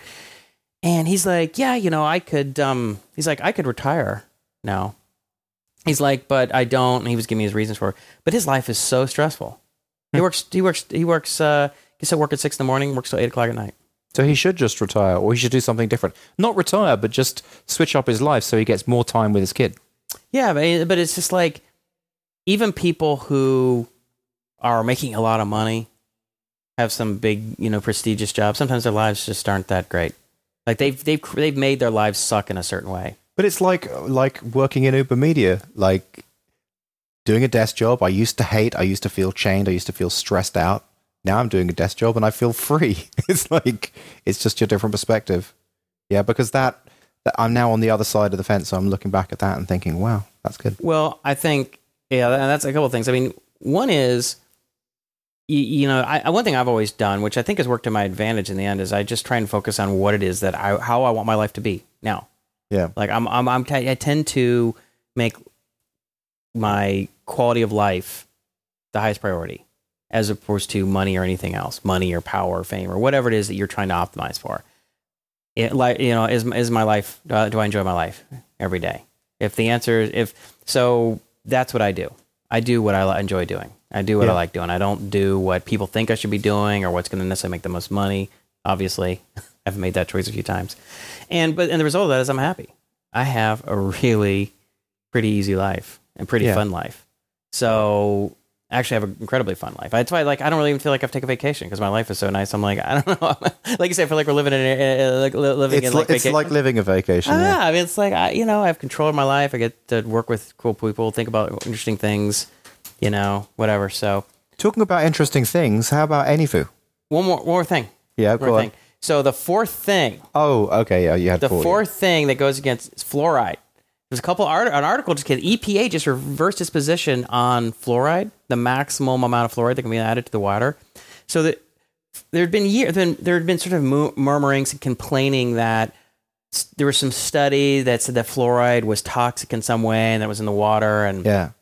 It was really big in sort of conspiracy theory circles. Yeah, yeah. Like you'd see that come up, kind of like the chemtrails thing, you know, like Yeah. it's one of those kind of like seem like sort of unsupported conspiracy theories. Well, the EPA just did a uh, just just reversed its findings, saying that the maximum amount of fluoride that can be added is actually needs to be much less because they're finding that they're seeing streaks in pitted in the teeth of kids Their their their their the teeth the teeth are, their teeth are streaked or pitted because of the fluoride. There's too much fluoride. I went to check on um, Pasadena, like our you can go to the Pasadena water Yeah. and see what their uh, water and power and see what they are actually fluoride is kind of they add it, but it's still pretty low. It's in the lower range. It's Okay. not it's not a ton. Yeah. But uh, that was kind of interesting. So That fluoride is- bad, too much fluoride bad. Yeah. Salt not bad. Yeah. Leaning back in your seat not bad. Yeah. Positive thinking Not good. not good. or at least that kind of positive thing, you know, imagining what you want, you know. Yeah. The secret kind of thinking. Yeah, that that's sort of bad. So you're gonna about, ask about AnyFu? Anything. Well, I've I've got an idea on how we can, because I've I've been trying to think about how can I negotiate the the and, and the issues and the problems that we've got with AnyFu, and I've come up with a solution. Now I know that you have a couple of clients right now, and you're on you're interested in a cash run right now, right? So what I figure is I'm going to pay you to work on AnyFu. and I'm going to pay you a higher rate. Whatever whatever the highest rate that you are being paid, I'm going to offer you that much. I've got a kitty of 2000 bucks that I can put into this to get AnyFu done and out the door and you will get that cash. Are you serious? I'm t- deadly serious. Deadly serious. so that for you. So there's no excuse eh, under any circumstances. So you will get paid up to two grand at the at a better rate than than either of your current contracts I don't know if I can accept to that. finish anything. I don't know if I can accept that. well, but but as an entrepreneur, I need to make this make this happen, right? So it's it's an investment on my part. That's kind of interesting. Actually, that's ha- it's called like hacking Jason. Yeah. Ha- hacking my partner. How I hacked my partner. Exactly. That's actually very clever. I have to give it to you. That's clever to you. For someone who's as money hungry as I am right now. Actually, I'm just kidding. I'm not that money hungry, but I I uh, I am a little bit on the cash run. But so then, if you're working on AnyFu, you won't feel like you won't feel like oh, oh, I could be working on this other project to earn money, because there's there, there wouldn't be more than two grand's worth of work to get that done. Wouldn't you agree? Yeah. Now I, I, I've just been saying it's probably even being sort of conservative, 15 to 20 hours tops, Yeah. you know, to get the, all the rest of the dashboard stuff done. Right. So there And I, and I have done some work on it, although the last week I haven't done it because I was in up in San Francisco with Uber. Well, does that inspire you to, to, to do it more to get the to get those? It does there? inspire me. I have to say, unfortunately, I have to admit it inspires me just a little bit. I have to. You get paid more, like so. Just even and what, what's your what's your highest rate that you're being paid right now? It's- it's- hundred bucks. yeah, that's all You I get charge. 110 bucks an hour for working on on AnyFu. 110 bucks. Uh, I get. I have to think about it. I have to think about it. The offer's there. I'm being completely serious. I- I'm not that's- joking that's because I because as an entrepreneur, I've got an investment in that business and have for a long time. Now I know that that business can bring us both a lot of money, right? Mm-hmm. Like real money. So I will easily make my two grand back if you build that and we can start If putting just- it out there. finish my damn work. Yes, You're like, I will easily like, make my money. What back. do I have to say to get you to finish that? Work? Because I'll say it. but you can't argue with that. You can't argue with that because it's it's you know if you weigh that up You're against speaking. You're speaking to my mercenary side. right, right. You're speaking to Jason the mercenary. The Yeah. mercenary, not Jason the uh, do it for the love of it. The love of Exactly. the, the love of the game. Yeah, you get paid. You get paid. So you're a mercenary. I'm going to pay you like a mercenary. Be Yeah. a mercenary. And then it. my, my hope is is that once you, once you're paid on those on that hourly rate to get it done and you do it, then you're going to be so happy with it that you're going to be motivated with it again, and we're going to be rolling. Well, ha- I have to say that like when I did get back in and I started getting some of that stuff done, is once you start working on it, it's the the momentum carries you. Yeah, Right? You just you is like when you know once you get stuck on a problem, you just want to go to the next step. yeah, you know and i think one of the challenges um, is just losing the momentum you know when you lose the momentum how do you get it kickstarted again even even with UberMedia, like I mean, I'm not even bu- I'm building stuff for someone else, and I said to them, I, I don't want to work more than four hours a day. I don't want to work more than four hours a day. But when I'm in there and I'm working on the problem, I'm like, oh, I've got just an I can do an extra hour right now because my mind's in it. I Yeah. want to get it done. yeah you know, but you had to force yourself to stop yeah, exactly. You got to force yourself to stop once do you, you're into it. do you ever go say i'm you know i'm gonna work a couple hours today but i'm only work two tomorrow do you like intermittent fasting Oh no, we we said that was structure procrastination, wasn't it? That was our structure procrastination theory, like yeah yeah fifty or eighty episodes ago. Yeah, it's kind of like a structure procrastination. But I mean, you know, you could do that. You could say, you know, if you're feeling, if if, if whoever's your, you know, you report to, whoever is kind of monitoring your hours, and if there's a day that you feel like, you know, I just feel like cranking a couple more hours, you, you do it and say, "Yeah, I'm just going to work, work two hours tomorrow. You might, it might be better that way for you some days. I said, I said um, to my manager, I said, I, I kind of work five hours today. Is that a problem? And she said, you can work as many hours as you want. We want you to work more hours. I was like, oh, this is cool. You know, so there's there's kind of no no. so they just kind of want as a minimum, like, They- we want you to at least work this. no, they hours. they wanted me full time basically, but I, I I was the one who pushed for the four hours. So Yeah. they so they're like, no, no, we want you as much as you can get- do. So Yeah, well, that was cool. Well, Yeah, that's, that's the same thing was with, with Uber. That's what Yeah. Travis was like. Well, how many hours can you give me a week? yeah, And I was like, well, I can give you 35 hours a week. Yeah. That's it. You know, because I want to have extra time for my own stuff and, and whatever. So speaking of Uber, can I switch topics? well, well, e- except you can switch topics once you once you commit to the deal I offered you. I can't. We're going to talk about that. We need to talk. I need to think about it. this. Is like a kind of thing. I'll, I'll, think about it. Think- Okay. we'll talk about it tomorrow. I'll, I'll give you a decision tomorrow how I feel about this. Because part of me is uh, tantalized, and part of me is disgusted. is disgusted and repulsed the thought that I could take your money to finish it. So, right. but uh, let's let's just talk about it, whatever. I mean, yeah, I want to get it done too. I, I Okay, just well, need well, well I need a decision and, and some kind of resolution by the end of tomorrow. I need a, something on paper. Yeah, just blood. because something's got to happen. Something's Something- gotta happen. I'm because put it this way: if, if we can't make this happen, then I, I don't want to do the project anymore. yeah, move on do something else. Basically, because it's taking up too much mental space and stress. It's a loop that's not closed. You want to close the loop. yes, So we got a we got a um we got another request uh, session request come through I saw that from that was Welpley. Jeff Welpley from uh, from Alex McCall, but to Alex McCall. but he did Alex didn't answer yet so Hasn't far. answered yet, so No, I don't know if he's. Yeah, probably not going to happen. But um, well, I don't know about that. He might just the weekend. Maybe he was doing something else. We'll see. I was going to change topics. I'm trying Go, to figure out what it was. Um, oh yeah, speaking of uh, UberMedia, I want to switch to Uber. Okay. So I was just up in San Francisco Yeah. for my month, once a month or once every three week tour. Yeah. Um, it was kind of it was a lot of fun because um, one thing that happens is um, you know everybody's working on Git. Everybody you, you know when you pu- when you push your code, you put it in a branch, and then you do a pull request. But just because you do a pull request doesn't mean it gets deployed Mm-hmm. right? So you might get some comments on there from another developer, you know, but they just sit there. So it's this code that I've written that sometimes it takes like a month, two months, three months. It's just not, and then- then finally, you know, Conrad or Curtis, whoever's deploying it, will say, "Hey, I want to ask you a question about this, you know, branch or whatever." I'm like, "I dude, I can't even remember what what was that about." I mean, I, it's been so long, That was right? three months ago. Yeah, so it's hard to remember.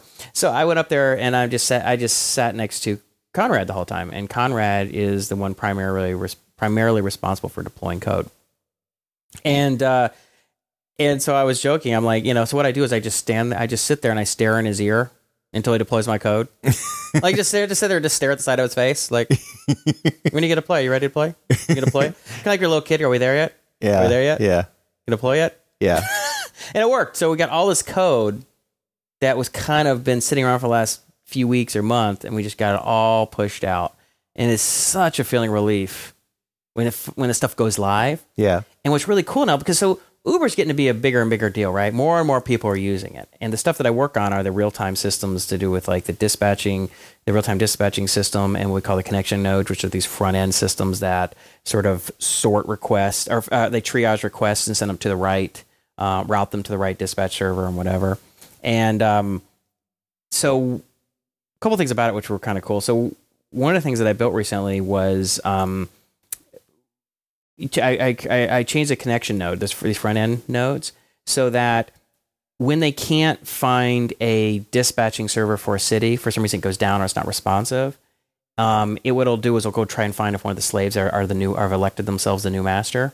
So it figures out who's the who's the master dispatch for say San Francisco or New York. And what it'll do though is it'll buffer the messages.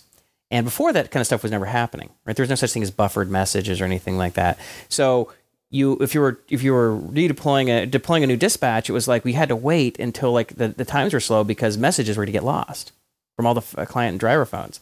So now it would it would just queue up the messages for up to ten seconds. And then after that, would just garbage collect and say, you know, right now there's no there's there's no dispatch available.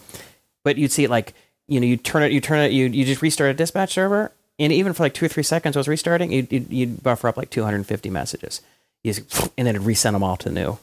So it was super cool, Nice, right? Because yeah. it was like nothing's lost. Yeah. two seconds, nothing went down. It's redundant. Yeah, redundant. So uh, you know, I was working on some variations of things like that. So I was watching that all, stuff get all deployed.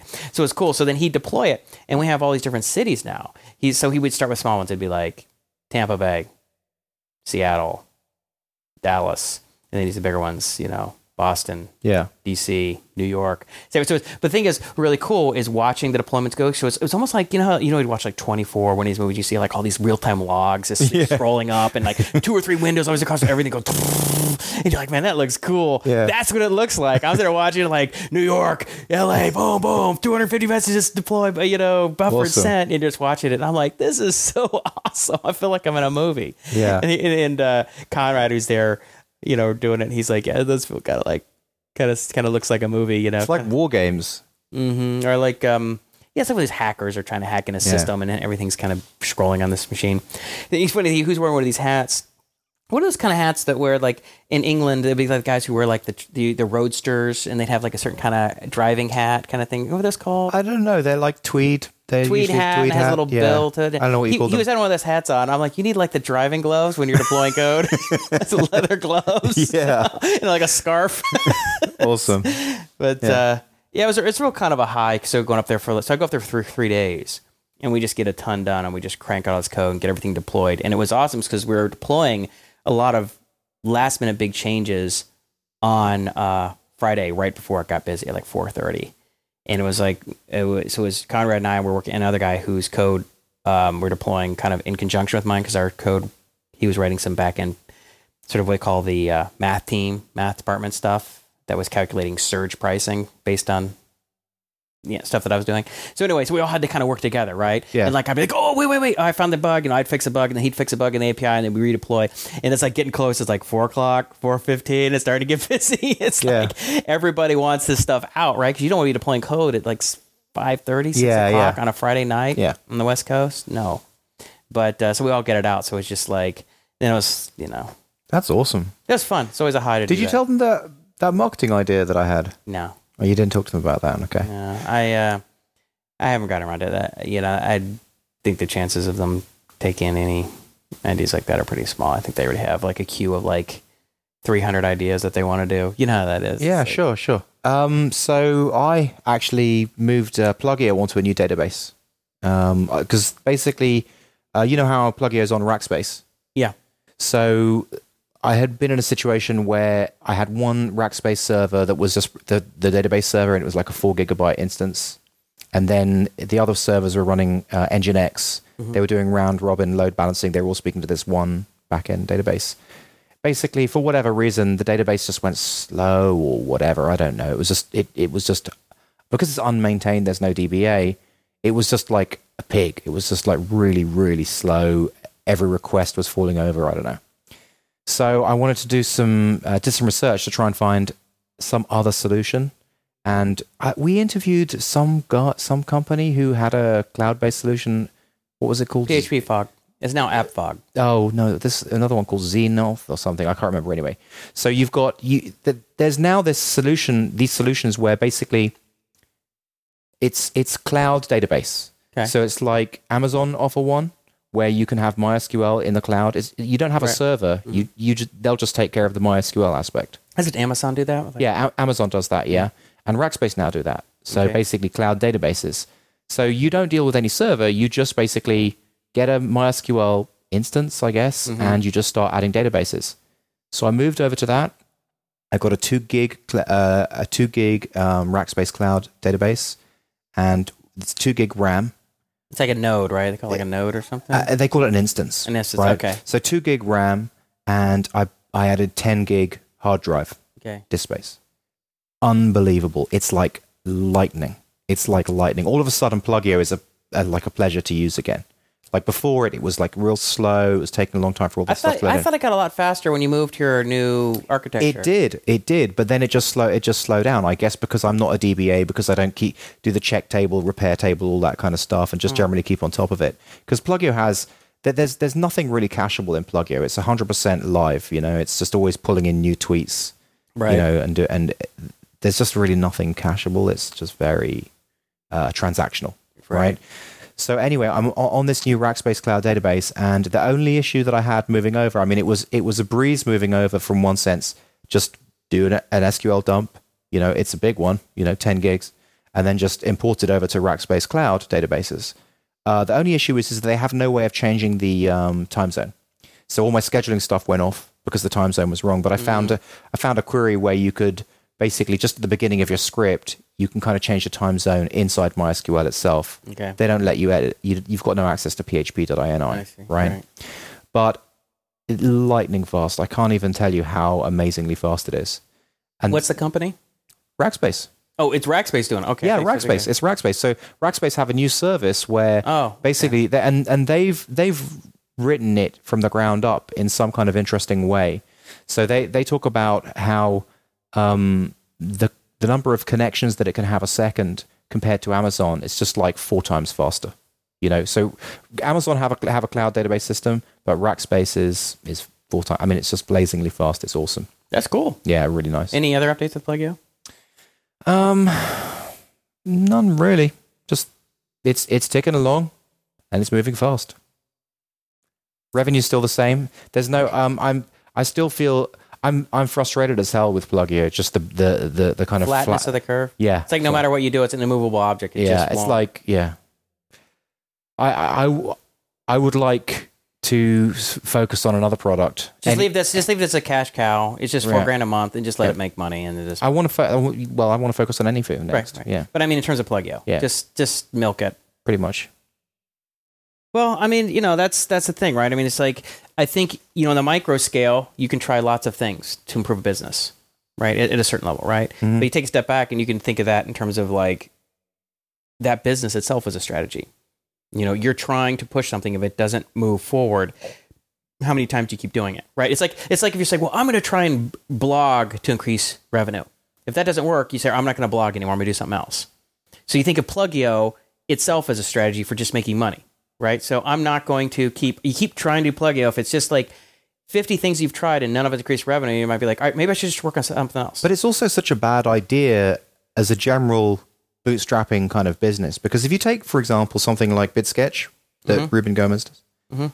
like he's not up against something that's going to be released by Hootsuite or some new feature or some new thing. Like because it's in the social media space, all these other guys are constantly innovating in a in a huge It's way, and red ocean. coming It's up very with much a red ocean completely new ways of integrating with Google Plus and doing this.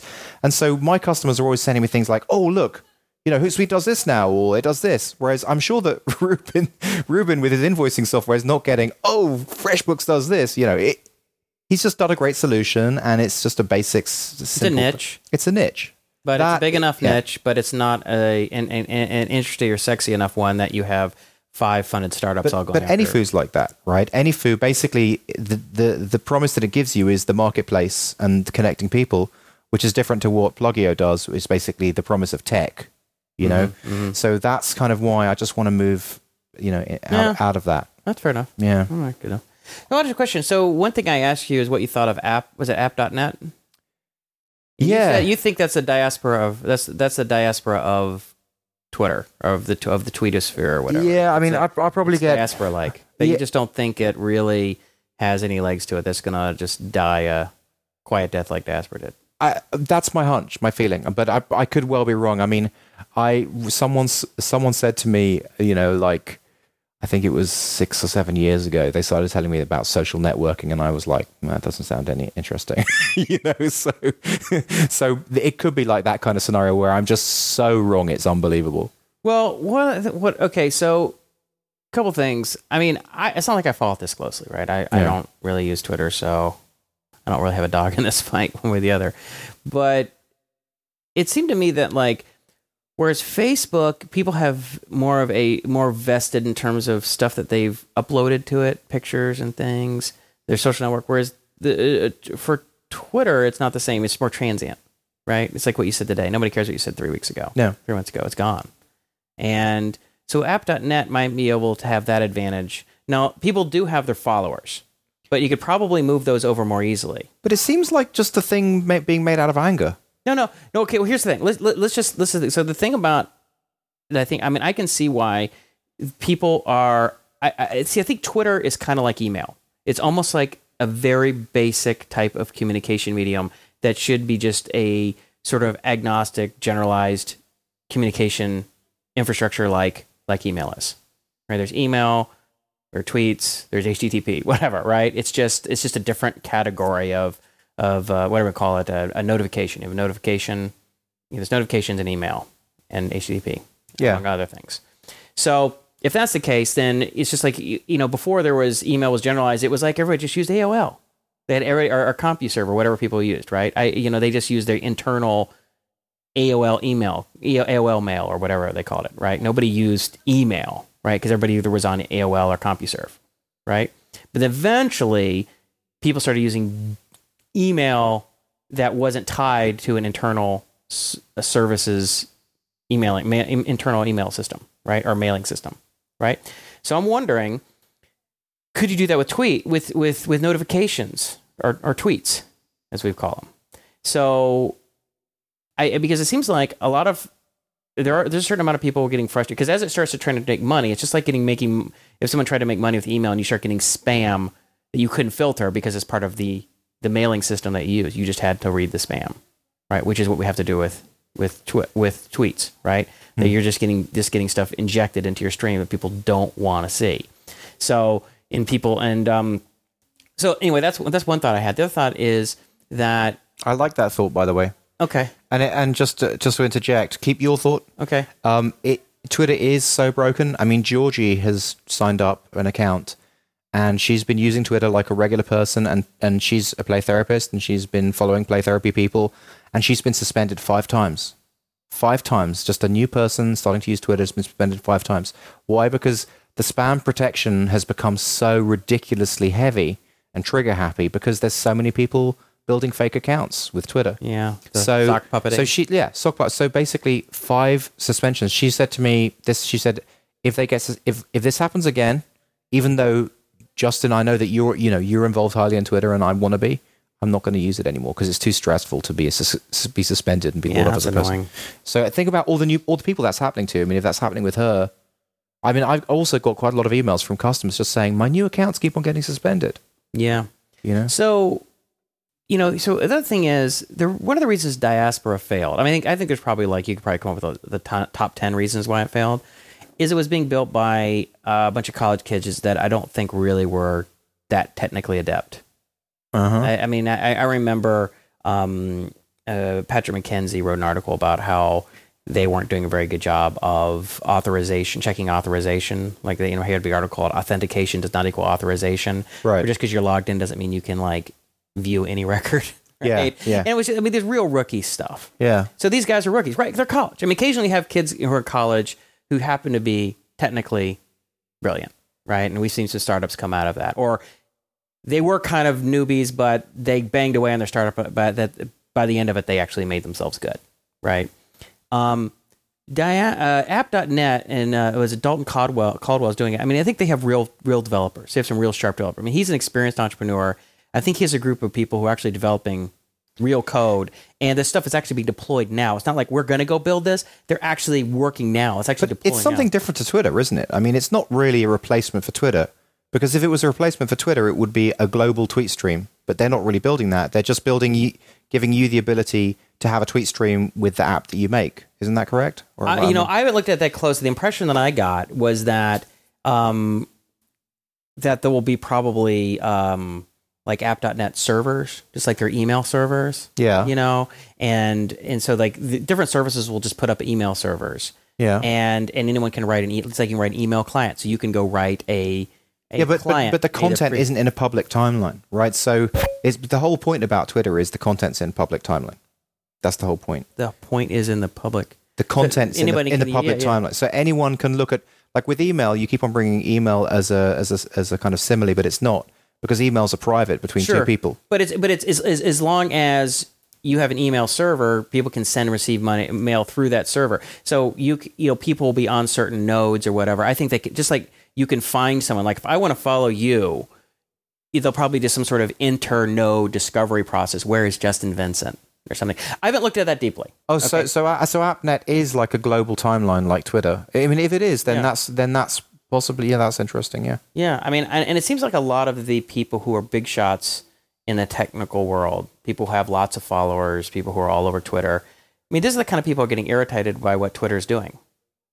And there are also people like you who build businesses on top of Twitter and are getting frustrated by the fact that that Twitter doesn't always play nice, right? They, Yeah. Sometimes they pull rank on you and they screw you over and stuff. Yeah. Well, if you're if you're working on sort of like some agnostic, you know, infrastructure system like like email, no, there's nobody to kick you off. You create an email client. You create a notifications client. Yeah. You can do whatever you want. People can either Yeah. buy it or not. You anyway.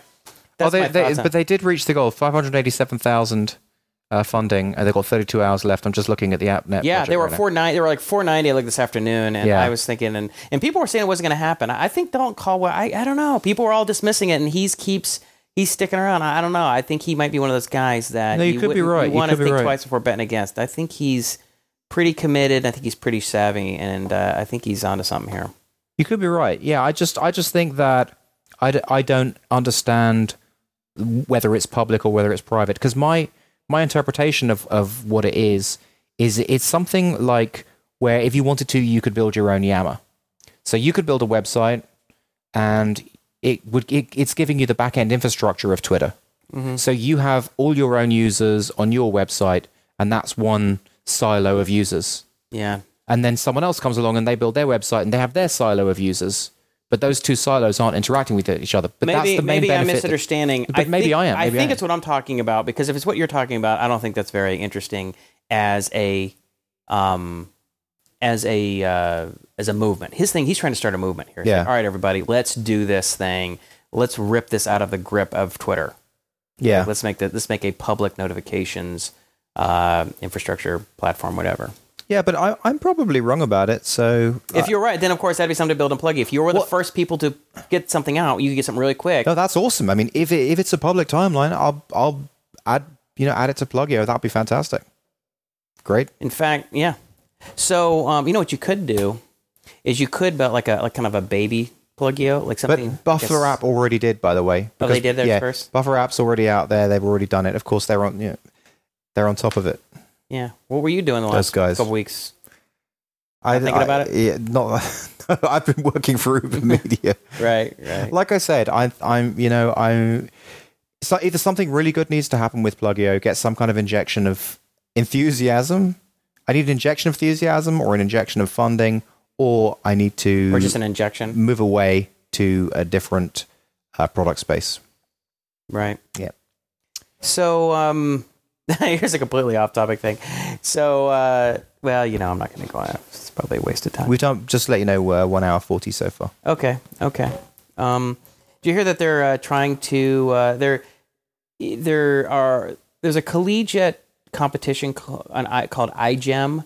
Uh, Well, I, iGEM does a few different things. They make these biobricks. I'm back to the topic of synthetic biology. Oh yeah, okay. And there's this iGEM competition that's done at the collegiate level and also the high school level. They have two divisions.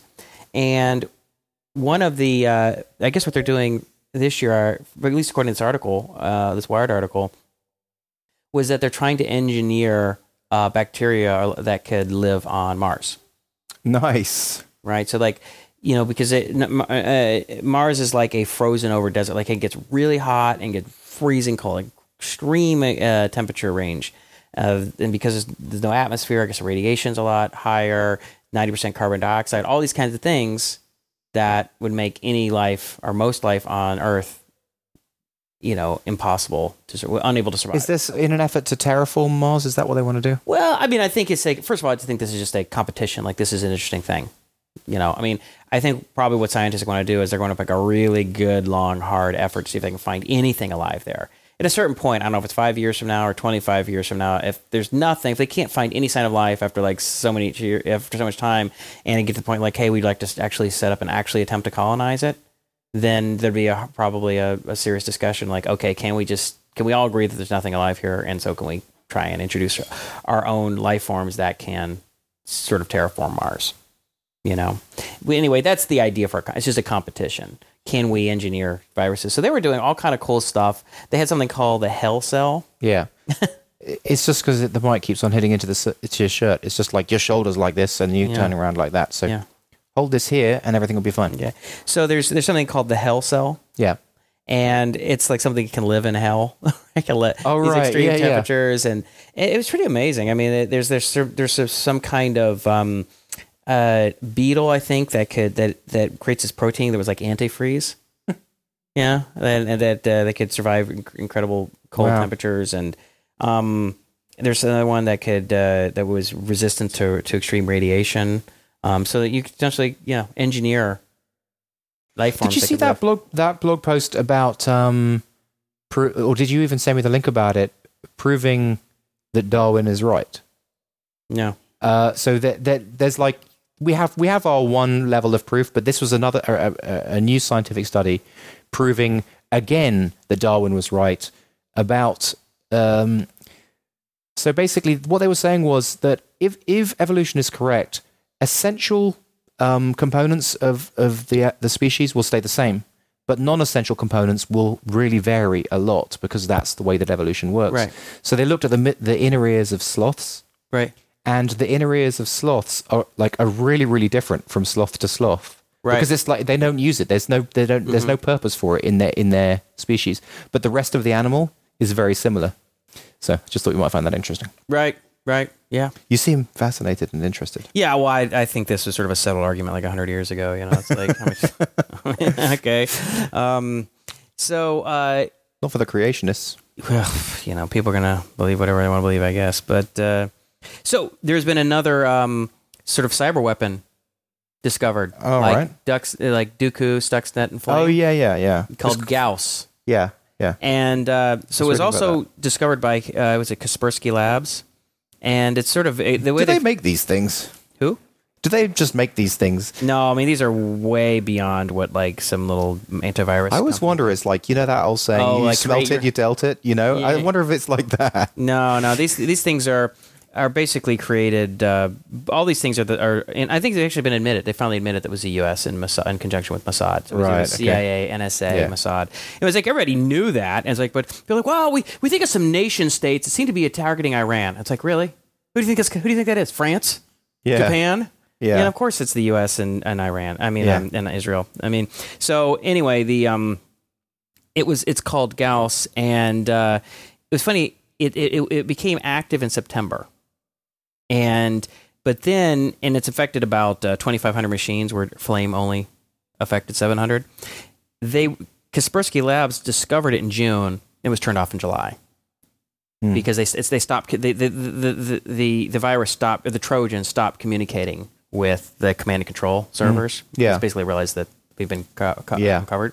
But they saved the the thing is the reason they knew it was the same develop, uh, the same uh, developed by the developers of Flame. I am you know the U.S. and uh, Israel is that it, it had the same components and infrastructure using a lot of the same code base, the same libraries. Wow. you know.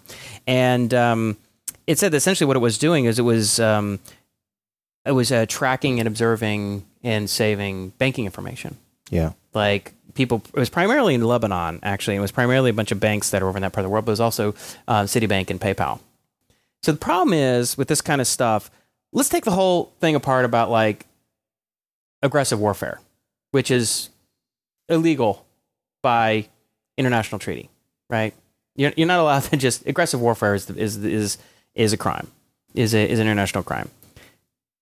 This is international warfare, right? But let's just let's just skip that whole thing. Let's let's just pretend that it's cool to just start attacking a nation, whether it's you know drone strikes or you know sending your tanks or just going and blowing up their computers or whatever it is, right? Let's just forget that conversation. The problem is, is that stuff gets out in the public domain, and these are really powerful viruses that can do really nasty things. So all of things that that take huge teams of specialists to develop are now going to be available to hackers. It's kind of like if you developed, you know, you're developing nuclear weapons or you're developing these high-powered weapon systems, and then they just kind of get left on the side of the road, and you have a bunch of people pick them like, huh, missile control system, huh, we have some radioactive material. Yeah. It's just out there. People just take it and use it Yeah. and stuff that can can do this all of a sudden you're going to have some kind of um, variation on this someone's going to fork it and be like, you know, all of a sudden you're gonna have forks of this code or these libraries, and you know, people are gonna be able to like track and steal your banking information, your PayPal information. Yeah, well, they can. I'm sure that they're already doing that, but yeah, I, I get your point. Yeah. So Yeah. In fact, in fact, um, on that point, my have you got something else you want to say right now? no, that's pretty much of that one.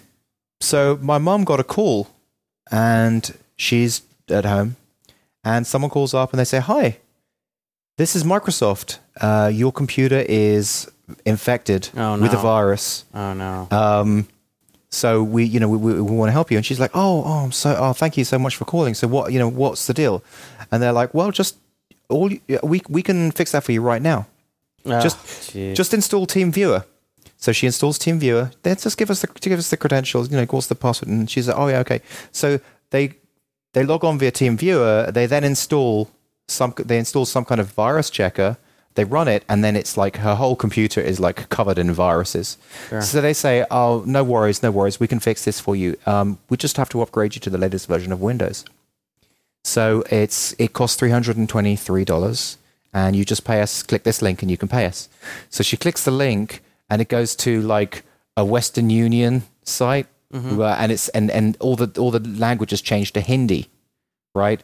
So basically, she's paying someone in India, and then that's when she realizes something's weird. And I get this call, and she's like, "Hey, Justin, Justin, I'm I'm on the phone on this on the other line to this person who's basically says this and this and this." So anyway, long and the story, long and the short of it you try is, to shut our computer off and hang up the phone. Uh, yeah, well, look, they've at, at this stage they've installed their own software on her machine. Right. Right. I said your machine needs to be wiped. Your hard drive needs to be wiped. You can't turn it on anyway while, while it's on the internet right. because obviously they can have access. Um, but also, it's a call center calling from India. Like, in other words, there is call centers doing this this hack. Can you imagine that? Like, I can. hundred people in a call center I'm in just, India. I'm just surprised that they were that ham-fisted about it. It'd be so much easier to do it do it in a slick way that you could get away with it and you would never get caught. well, I mean, what they, you they, they gave her a number and she could call back. She and, and they call up and they say, "Hello, Windows support." yeah. So it's But the fact that it went to you know India and all that kind of stuff. Yeah. I mean, they could have done it, they could have done a much better job. yeah, You know, yeah. but, you know, It's a friend of mine had a similar thing happen. Um, he was telling me this is a couple months ago about how his um, grandmother, like all of a sudden, she was sending a bunch of money and Western Union and all this stuff, money, and they had to, and he basically, you know, basically took, all, you know, a huge sum of her cash, and uh, because of all this, you know, I, I, I can't remember what. oh the whole con- what the- Nigerian kind of what thing. the con? No, it was just, it Nigerian was just scam? no, it wasn't a Nigerian scam, but it was some kind of con about, um, you know, I don't remember, but I mean, it was uh, that's the problem is they prey on older people. it's amazing to me how people could be uh, like clever enough to do all of this stuff. They could put that same cleverness into just developing a, a normal business.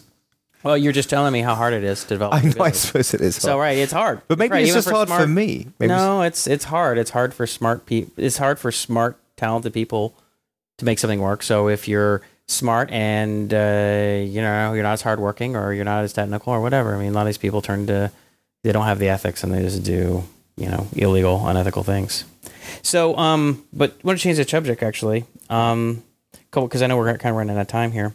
Um, so the um, did you see the article about is algebra necessary? Uh, I I saw it, but I didn't read it. Yeah, so it's kind of interesting. I mean, it's, it's funny thing is because I had actually been thinking about the same thing. So there was some basically the article I read was some from Scientific American say, "Oh, that's ridiculous." You know, how do people know what they're going to study? And we need people to have some understanding of like relationships, which is what algebra is about, and this and that.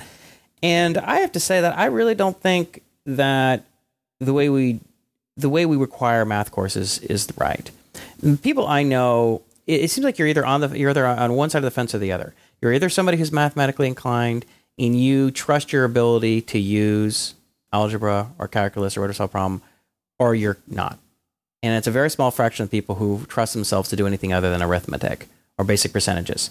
Everybody else would, would never use algebra and like be like, well, this is clearly right because you can see x divided by one. You know, you know, right? Was this also related to the other article about uh, you if you eat a corn cob, how you eat the corn cob depends on the kind of mathematician you are? no. Okay, No.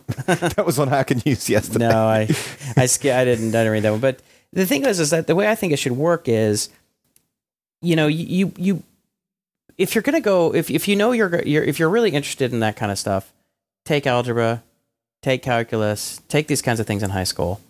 But if you're not, I think there should be just sort of a generic, like one year class that gives you some basics in algebra, just general, you know, how equations work, how to solve simple equations, the basics of geometry, how you find the area of a circle and what angles are and things like that, just to get a general awareness of it. The basics of probability, the basics of statistics, like what's a distribution. Because these people take algebra and geometry, they still don't learn, they never, they're never taught probability. Probability is more important than geometry Right. you know just having some just general sense of like what are dependent and independent variables and, and, and different things i mean But plus, also, if you gave like a thin smattering of all the different subjects, that would actually enable someone to really decide, oh, God, I'm so fascinated by this. I really want to go deeper.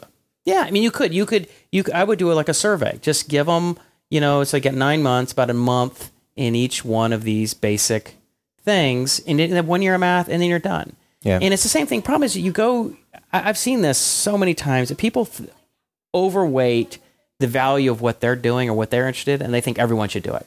You go talk to a literature professor, and they think everybody should should read Shakespeare and Chaucer and, and think deeply about those things.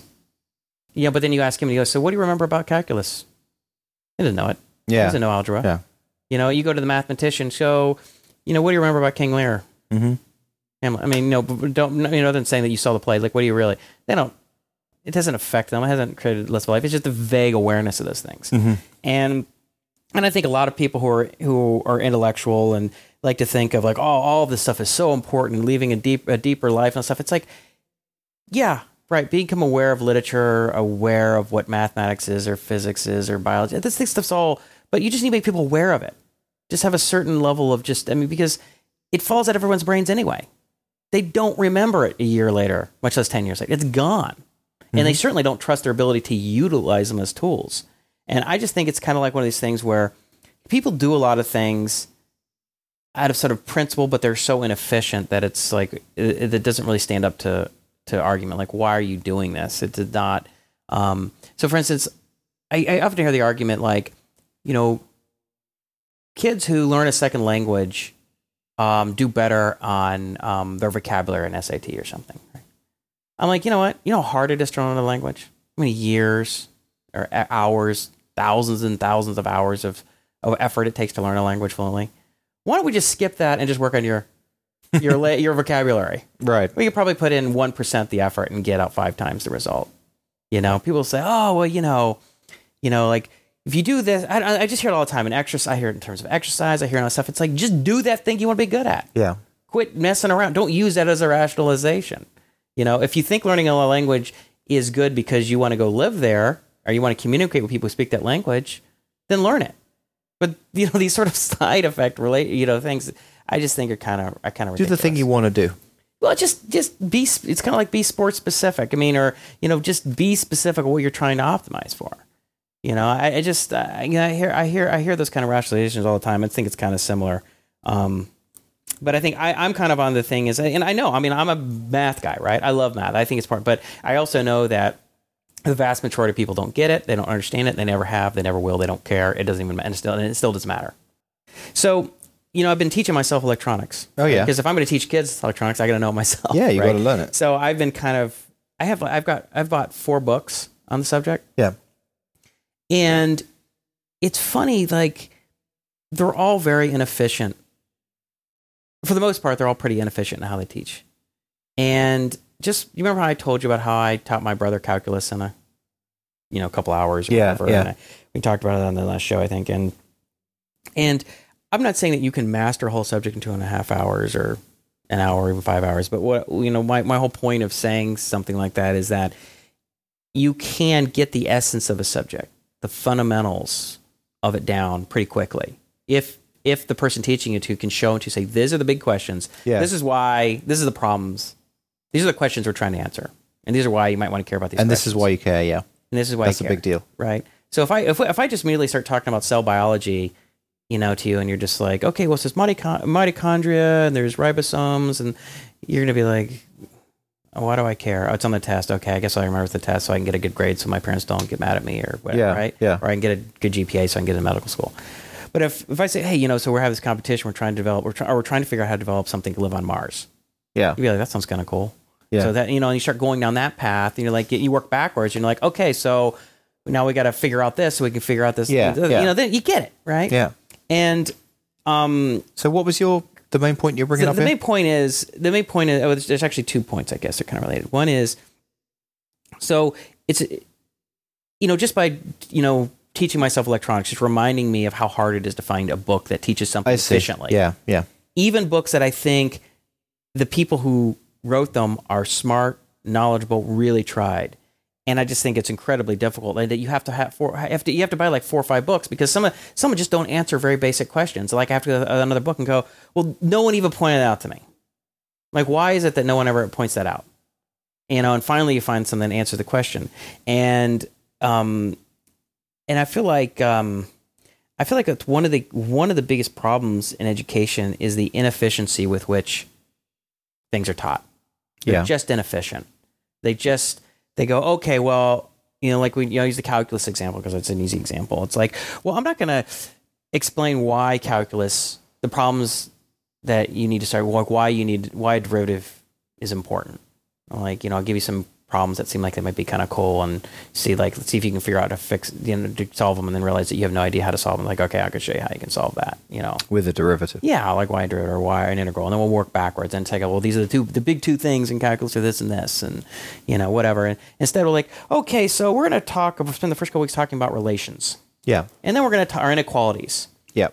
and then we're going to spend another th- two months talking about sequences and series and limits. And you're going to be like i don't really know why i care about this stuff So that was the first point. What was the second? the well the second point is i don't know if i said the second point but i just think that um Just I- it's inefficient. i just don't know why you, you you know books are so it's so hard to find a book that teaches you the right the core information in an efficient way So do you want to It's do something about this? well, I do. Well, I mean, that's kind of why I want to do this thing with the kids. This catalyst Yeah. thing is like, I, I mean, I'm not writing a book, but I think I see if I can teach. See if you can teach a kid, kids in the eight to twelve year old range, complicated topics, then you have to be pretty efficient because they're not going to give you a lot of time. yeah. I mean, they have minimum attention spans and they have a minimum time available. And these are complicated topics that anything's interesting usually is a little bit complicated. So you got to break things down and make it really simple.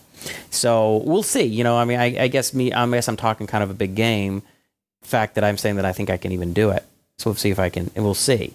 But um, it's just, it's just, uh, it's frustrating that you have to work so hard to to to find the right information and and uh, yeah, I had actually answer. You kind of you kind of got me off track there. I was gonna say something else, but um, what it was. Oh, you know, one last thing I want to say. So that the electronics books was interesting. Yeah. So you kind of have this this this sort of schism. You have your electronic hobbyists books, which sort of are like, you know, we're going to talk a little bit about the basic electronics, and then we're going to show you some circuits, and then you just kind of build them and like, ooh, neat, isn't that that's a buzzer circuit or this is a circuit? It doesn't really go in a whole lot of depth in analyzing how the circuit works. Like, you know, like so, like if I say, well, I want to build a circuit from scratch, just I would just like I can invent a computer program. I know how loops and conditionals work and functions and variables work or whatever. So basically, I can just in, imagine a program and then I can just sit down and write it using these primitives. And so, but these books don't teach you that. They don't go, okay, well, this is a resistor, this is a capacitor, this is a transistor, this is a diode. But I, I, I, I can follow your directions, and you tell me kind of what a diode is, and you're telling me kind of what a capacitor is, and then you're showing me a circuit, and then I build it, but you're not really showing me like how to. Yeah, but you're not. But what you just described in programming isn't the true primitives because the true primitives is machine code. But Yeah. you don't. You're not learning that, and you don't care about that. No, but but what it but you can build. But once you the primitives at our level, the way we're interacting machine and when we're programming are those. Those are kind of the primitives that we understand.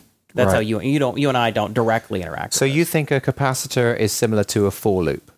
yeah, exactly. Okay. exactly. I mean, so kind of machine code is like what the capacitor is made out of. Yeah, I mean, it's a lower level. Yeah. You, you know, it's the electrons themselves or the currents. But you know, and and then but there's the other side. There's a, there's electronic hobbyist books, which are kind of fun. They show you you know show you how to use a breadboard and they show you how to do you know use the basic tools. And the other side, you have these sort of circuit analysis books, which are built for electrical engineering students. Yeah. And it just goes completely over the top the other end. Everything's a differential equation Yeah. and you're like you don't yeah i mean it's like that you, you need something kind of in the middle where it's like you don't have to be solving differential equations but you it's more than just like You hey, said the same thing sugar. about the synthetic biology. same thing. Yeah. It's the same thing. I, I mean, because I guess there's there's this middle market where it's not being addressed. You have people who are just kind of hobbyists and they like to they build a circuit. uh, They build like they deal with electronics the same way other people might build like a model airplane. I don't know how to build a model from play uh, from scratch. I just look at the schematic and I follow the directions and I build it and then it does something and I go, that was kind of neat. And that's what most hobbyist electronics. Hobbyist electronics people don't go, I have an idea for a circuit that's going to do some cool thing and then I'm just going to go in and draw some schematic and then try and build it. The way I see it, that's not really what happens. Electro- electrical engineers design circuits from scratch, but they get this really deep, low level theoretical understanding of it, ma- highly mathematical. And and the same thing with synthetic biology. It's kind of like you know, mo- I mean, except there's not really a hobbyist side of it. Um, there's just this really well. Oh, you need to have at least a master's degree in molecular biology or biochemistry. Yeah. to Think about it, which is like to me, I think that's you know way more than you need. Yeah. But anyway, the last thing I'll say about it, there was one guy who said it was a guy who wrote like an Ask Hacker News. And he said, "Well, I um, I want to teach myself computer science. What kind of math should I learn for it?" And this one guy goes on there, and I swear to God, he lists like all the math that you would need to get like a master's in math. I mean, he's talking about topology and differential manifolds, and I'm like, "Are you out of your effing mind, dude? When the hell?" Has anyone ever in program? Does anyone use that stuff? They don't. Yeah. It's like it's just ridiculous. Like, because you know what the chances are that that guy's going to do that? I mean, the most you, well, the most that I've seen in my career, people have used is the physics stuff. Math, oh, phy- just because they're doing the like physics games? maths. Yeah, well, just flash, you know, just even just effects of Bouncing a menu. Yeah, even just as a menu moves out or something, give it some kind of. That's really basic. But it's just so funny. But the problem is the advice of go do that. Basically, you're telling him that it's too hard. No, no, no one is going to do that. No. So it's a stupid advice. Why did he even give And, and he got all these upvotes. I was like, "Oh, that's totally great. These are all these are really great books." I'm like, dude, nobody's going to do a, a read a book on like combinatorics and set uh, a point set topology or complex analysis to write a Ruby script. Did you reply? No, but it was so asinine, and I could tell like everybody was like, "Yeah, that's awesome. This is great math. You should know this." Yeah, in theory, it'd be great to know everything, right. but nobody's gonna nobody's gonna take the time to learn that on their own. I mean, math is about math is about as hard of a thing. Math and physics are probably the two hardest things to try and learn on your own. I mean, how many people are self taught in in that? Is like almost What answer would you have liked to have seen be the top? Don't learn any math. Just start coding stuff. Just start building. You know, answering problems. I'd say yeah. I'd say you know. I'd say mostly just build what you want to build, and if you decide there's a problem you need to solve, then go and try and figure out what that problem is. And Yeah. people lead you say, oh, well, you need to. There's a little bit of uh, you need to know about linear, linear algebra, and then go and and, and read some uh, primer on linear algebra, Yeah. or there's some probabilities on it, and then go read some primer on on probability. Go just like be sport specific. Go focus on the thing it is that you want built. Yeah. You know. But anyway, Anyway. I guess that concludes my rant. All right. Well, um, it's been great to talk to you in person. Um, we've never done this before, but I, I've liked this. I think we should do this again. Yeah, yeah, Yeah. this works. Yeah. Yeah, I gotta I gotta get out of here. I guess I gotta take the I gotta take the kids to go get some ice cream and hit the park. Yeah. Oh, and Justin, in regards to uh, AnyFu, I'll get the work done. You can keep your money. I guess that's a wrap. We're out.